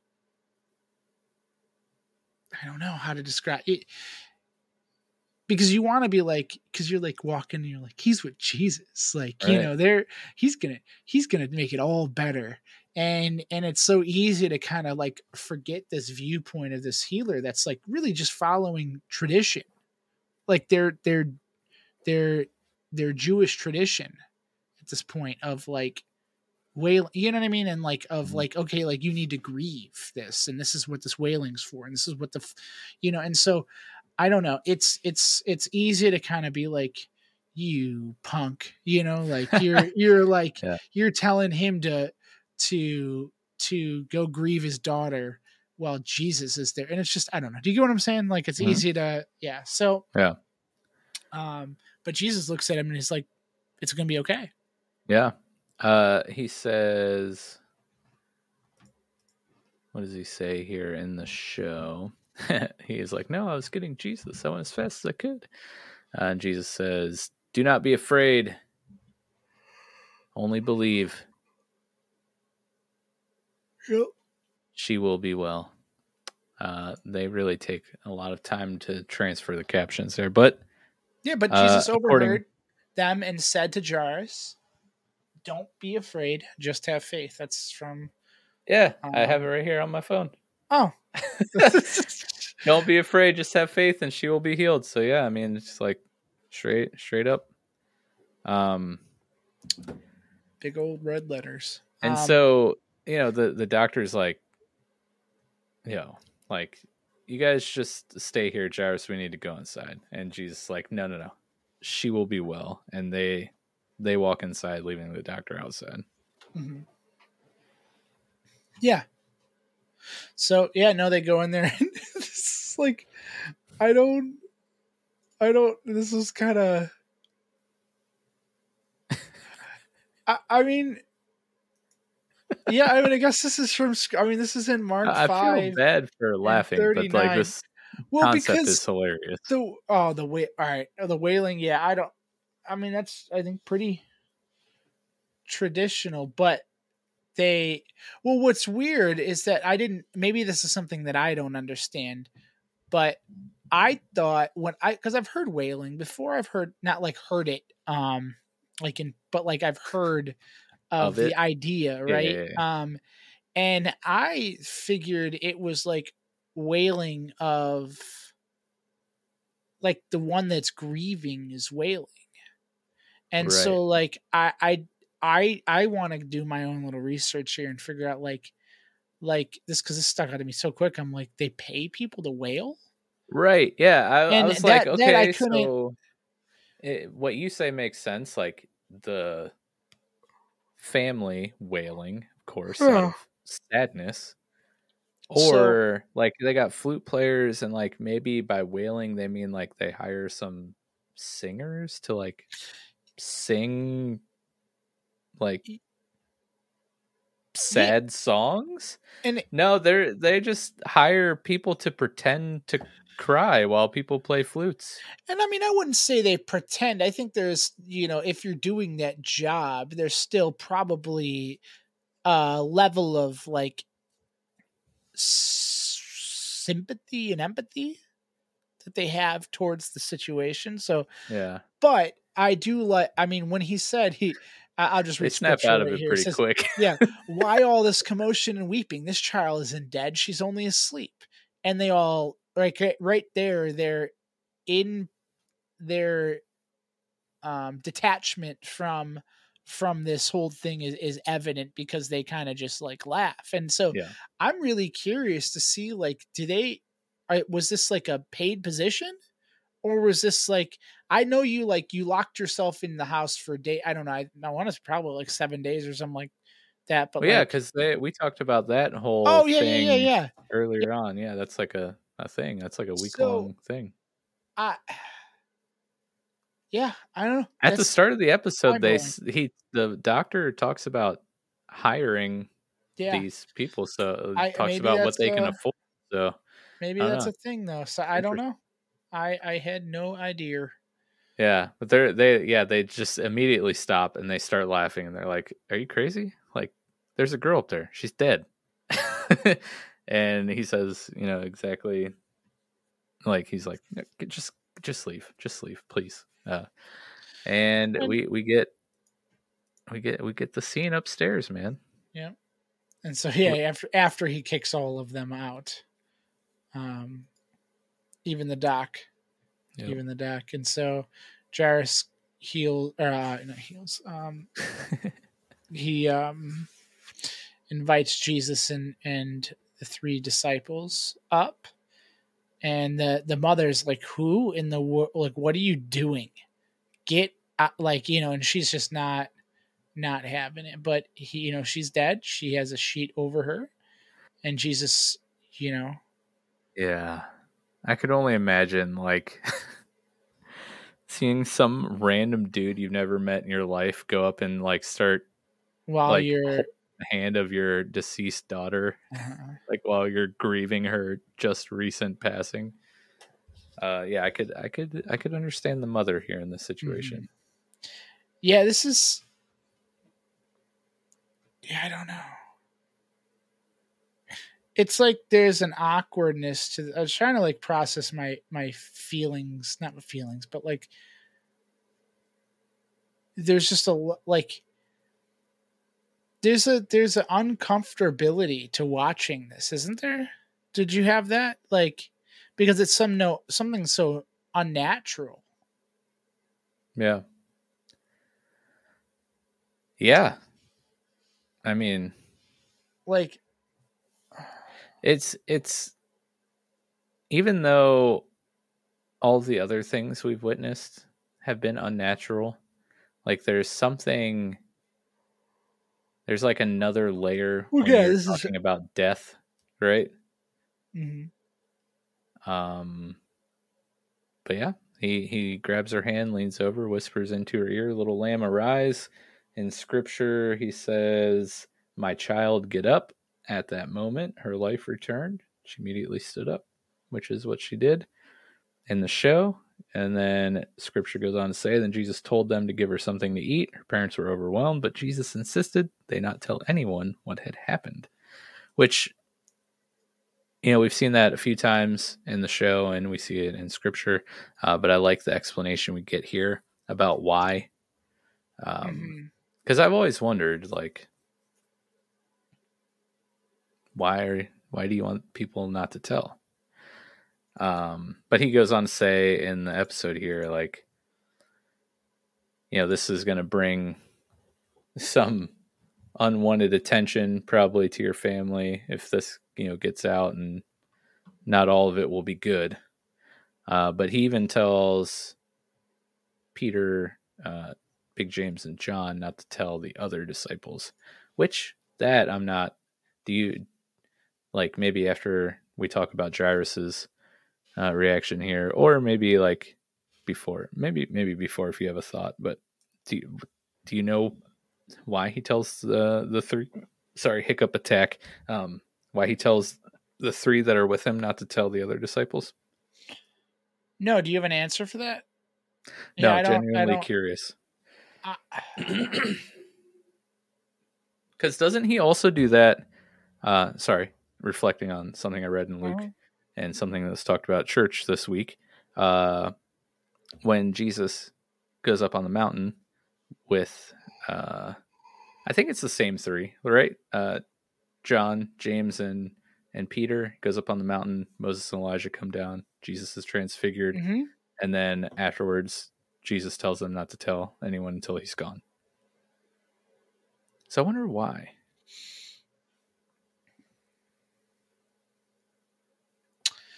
I don't know that. I mean, to think about, I, I don't know, think about what that crowd before. That crowd is like pandemonium, right? And Mhm. it's because they want to heal. Imagine what it'd be if if you have somebody that can raise somebody from the dead. no i get like No, I, the public but like the disciples oh, okay, I see. Well, I mean,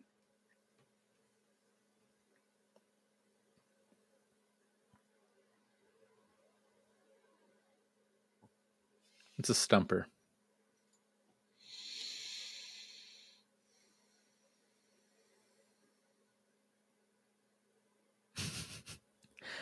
I don't know. I can't think, and and um, I don't know. I don't know. I don't have an answer for that. If you have an answer, listeners, please let us know. Um, Well, people couldn't even really understand anything as well. Big James was one of them, and he was right there with them right now, right? mhm. Um, they they couldn't even understand going out and healing people when they did. So I mean, what? Uh, yeah, but that was that was them doing the action. I think they all have seen Jesus do enough miracles by this time uh, to like know that he can do those things, Mhm. right? I don't know. It's an interesting. I'll have to ask. Uh, I'll have to ask my pastor, and I'd be interested if you. does he say that in Scripture? Uh, yes. He says her parents were overwhelmed, but Jesus. Oh, um, he's he in regarding this story with with uh, Jairus and his daughter. He just says, at least in Luke, Jesus insisted that they not Yeah. tell anyone what had happened. He doesn't mention uh, Who he's talking the to? disciples. Don't tell the others yeah, it's uh, the same. or he just says that. But I do know that when completely different story, not related to the chosen. but when Jesus goes up on the mountain and is transfigured, Elijah, Elijah and Moses come down. Peter, James, and John are there. He does tell them not to tell the others after that. Like he's like, when we go down, don't tell the others. So I want to know. And it's the same three. Yeah. I, I don't know. Maybe that's where to they ask. the Yeah, they, they could have got the idea from that scripture too. Interesting.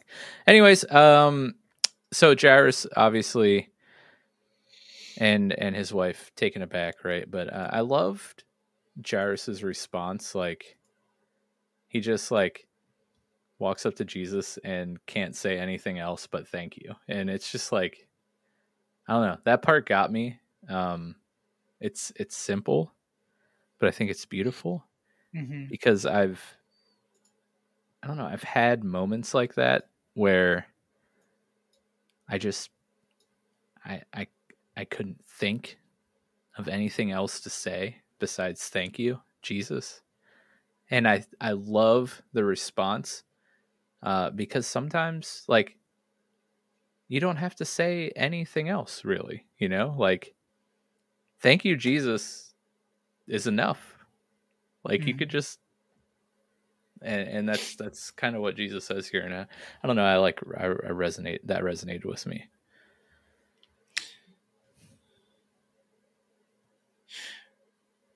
Be- it's almost like it's this I think sometimes thank you, like a true thank you, is like a there's like a sincerity to it. Like there's like a stance of I don't know.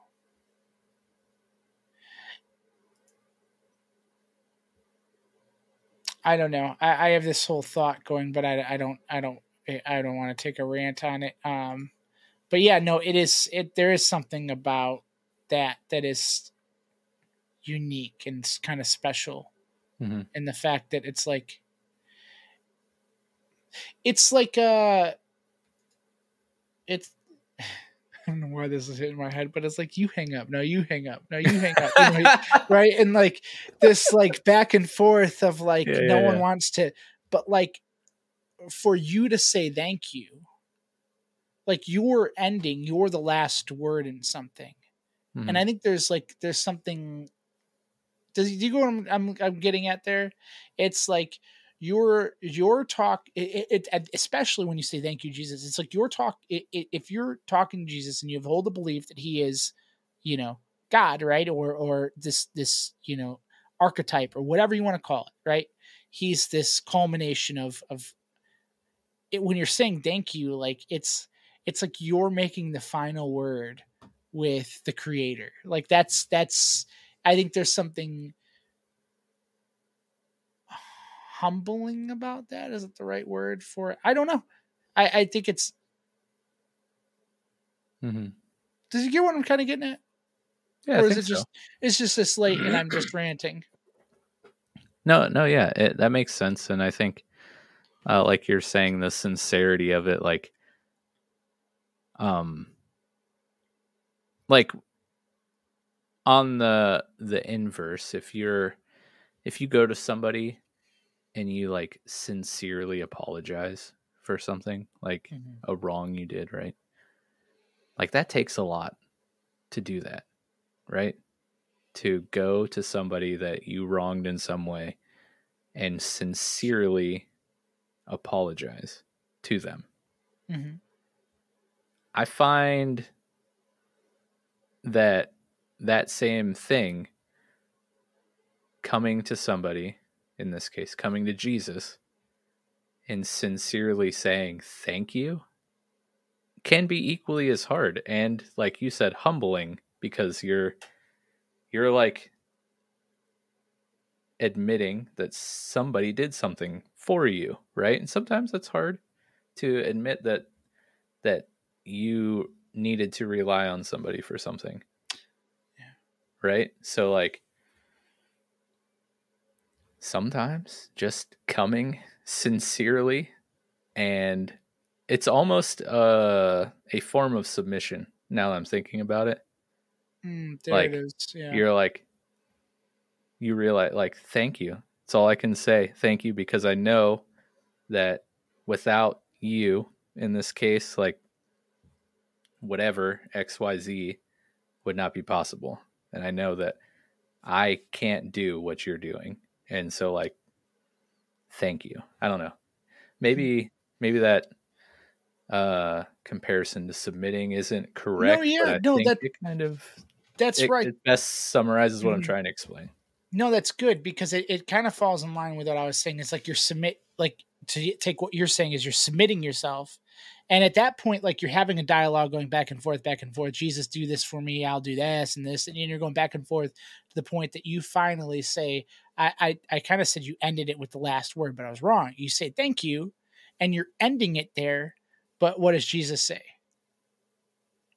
Thank you for your faith. Well, it's what he says in the show, I- but yes, you're right. yes you're welcome. and, yeah. and by saying thank you for your faith he's saying you're like Mm-hmm. in it in to some extent right and so like i guess you don't get the last word but you're at least abruptly ending your expectations of what he will do you're thanking him and not expecting more Mhm. right and that's yeah which is submitting right you're submitting yourself to so that's good yeah no, that's good i'm glad we could tur add on another 15 minutes talking about the words thank you oh, man. hey Uh, man, this stuff's good stuff. I know um, we're both tired as crap, but you know what? As long as our episodes are, I think there are at least, even if it's just for me and you to work through these things, yeah. like there's good stuff. So I, the one- significance of thank you. yes, exactly. Um, so now when I thank people, I'm gonna have like a whole new outlook on it. Uh, but I hope, I hope, listener, if you're still here with us at this minute mark, like one, you're a trooper, thank you. Yeah. But two, I hope that like you're listening these- to it on like 1.5. Like, how could you? yeah, not? come on, exactly. Uh, but no, I, I I hope that that you're getting as much Mhm. as I know I get out of having these conversations. But I think uh, that's like a mutual thing you and I share about having these conversations. Is um, yeah, we we get a lot just talking to each other about this thing. So hopefully, uh, it does something for you guys too. Uh, but yeah, the, Jesus and crew they they leave Jairus's house, and who's waiting out there for him? None but Yusuf and the doc, who I think I saw the caption. He's a rabbi, so um, Yeah.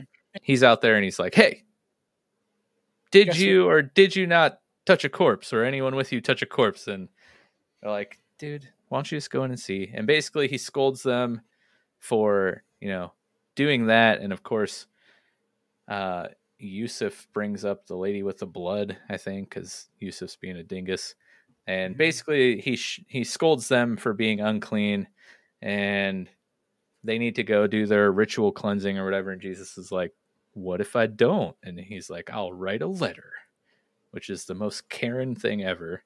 Uh, it Um, remind it reminded me of you watched The Office, right? When uh Yeah. when uh Dwight's like, "All right, well, I will write a letter to this," and then and he goes through the whole list of what he'll do, Yeah, and he's like, and basically, yeah, I don't know, I, I can't, I can't remember what it is, but he goes, "It's a really long thing. I will go." Oh, it's uh the first one's a warning. The second one, I'm going to do this, and then he goes to like, and it's like step eight, and he gets like a written notice for, like you know, and he's like, "All right, I'll take that." Jim's like, "I'll take that," but um, yeah. that's what it reminded me of. Uh, But I don't want to glaze over this that they're at the so now they're at the water and said he they okay I think that's relating but they were like all right you need to go you know he's like uh what did he say like well guess what we got to do now so Yeah. they go to the water which you had brought up earlier that Veronica was at the the the sea of the sea Yep. right? I'm, I'm guessing that's yeah the sea of Galilee all right I don't know sure. right Yeah. yeah Just say it confidently. I'll believe you. I don't want to say it Uh, they're No, they're at the water. Yeah no it yeah I, I would i would assume that is and so um they're at the water we'll just confidently say that and yeah and jesus and all of the disciples go swimming and f- they're like frolicking like little Yeah, kids at this yeah. point i don't know flicking water at each other hugging each Yeah, other riding on dancing each other's shoulders. Yeah. Um, Veronica's But- still there. She's like, "Oh, what? Am I in trouble or something?" Um, but but uh, yeah, but what's there is is eden and she's she's looking upon everyone happy and she is just about to burst. Yes. And so she is just yeah. So three very quick things. Mhm. Uh, one, my wife was like, "Why are they going into the water?" And I was like, "Well, actually, let me show you." I went back to clean part one, played that scene uh, in the synagogue. I'm like, they. I of course, like, one we talk about it on the show, but like, yeah, I watch a lot of shows, so I'm like, okay, that meant something, so that's going to come into play. So they're they're performing the ritual cleansing that they talked about in part one. Two, Veronica, when she comes out of the water, I it looks like a totally different person. Like, uh, up to this point, like facially, like she had, uh, like they had some some good makeup on her to make her look like she has been suffering with a condition for 12 years you know exhausted bags under the eyes like she was looking rough. Um when she comes out of the water and is talking to mary and jesus and tamar like did you notice that she just looked like a completely restored person Uh-huh. um, and then three, lastly, the music here, they're partying, right? It's a happy, joyous scene. Music matches that vibe. But uh, when the camera slowly starts to pan back towards Eden, they do such a cool thing with the music, uh, with just distorting it just oh so slightly uh, kind of slowing down the tempo a little bit, um, and making it and turning it into this joyous, like celebratory vibe into like an eerie, somber, like something is definitely about to happen with Eden. Like she is not feeling this same mood here, uh, which I just wanted to note. I always love when when uh, we get good use of Well- music in film. So I, I just that was a really cool moment for me.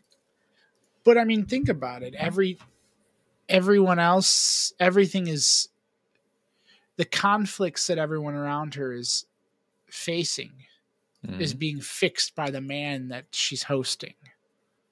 Yep. Right. And and and in the meantime, like she's you know, she's sacrificing a lot for for Jesus. I mean, she is, right? I mean, she's sacrificing her husband you know her family if all this she now had to be alone during probably the hardest part of her life because simon was off you know two by two as jesus order you, you know so it's like I, it's hard to i mean like she's get, there's got to be resentment and bitterness there Mhm. and and uh, I mean those are things that she just has to work out on her own, I guess. Not on her own, but sh- by confronting it, you know, her demons here, because it's uh, that's that can turn to malevolence. I mean, turns to I mean just all of the above, you Yeah. know, benevolence. I mean, benevolence. but- Sorry, we know what you meant. Uh, but yeah, overall, fantastic episode. Um, so glad that we got these stories into the series, uh, and I thought they were done very well. Uh, really cool to see play out in live action. Um, any closing remarks you want to say before we close out here?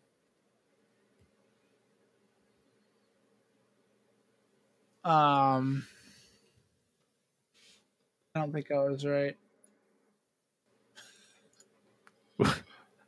Yeah, it's malevolent, not benevolence. Benevolence is kindness. I was like, wait a second, why does something sit off right now? So it is malevolent, showing a wish to do evil. There you go. Um, it's late. Um, no, I don't know even what the question was. I was trying to figure that out. um, no, we're good.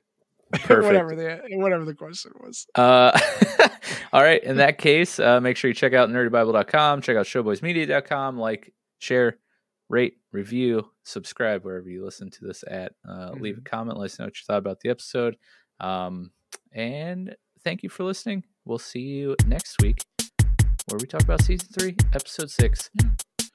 Next week we're gonna try to do three hours. Yeah, I think we can do it. Um, don't tempt me with a good time. Uh, shalom. We'll see you later.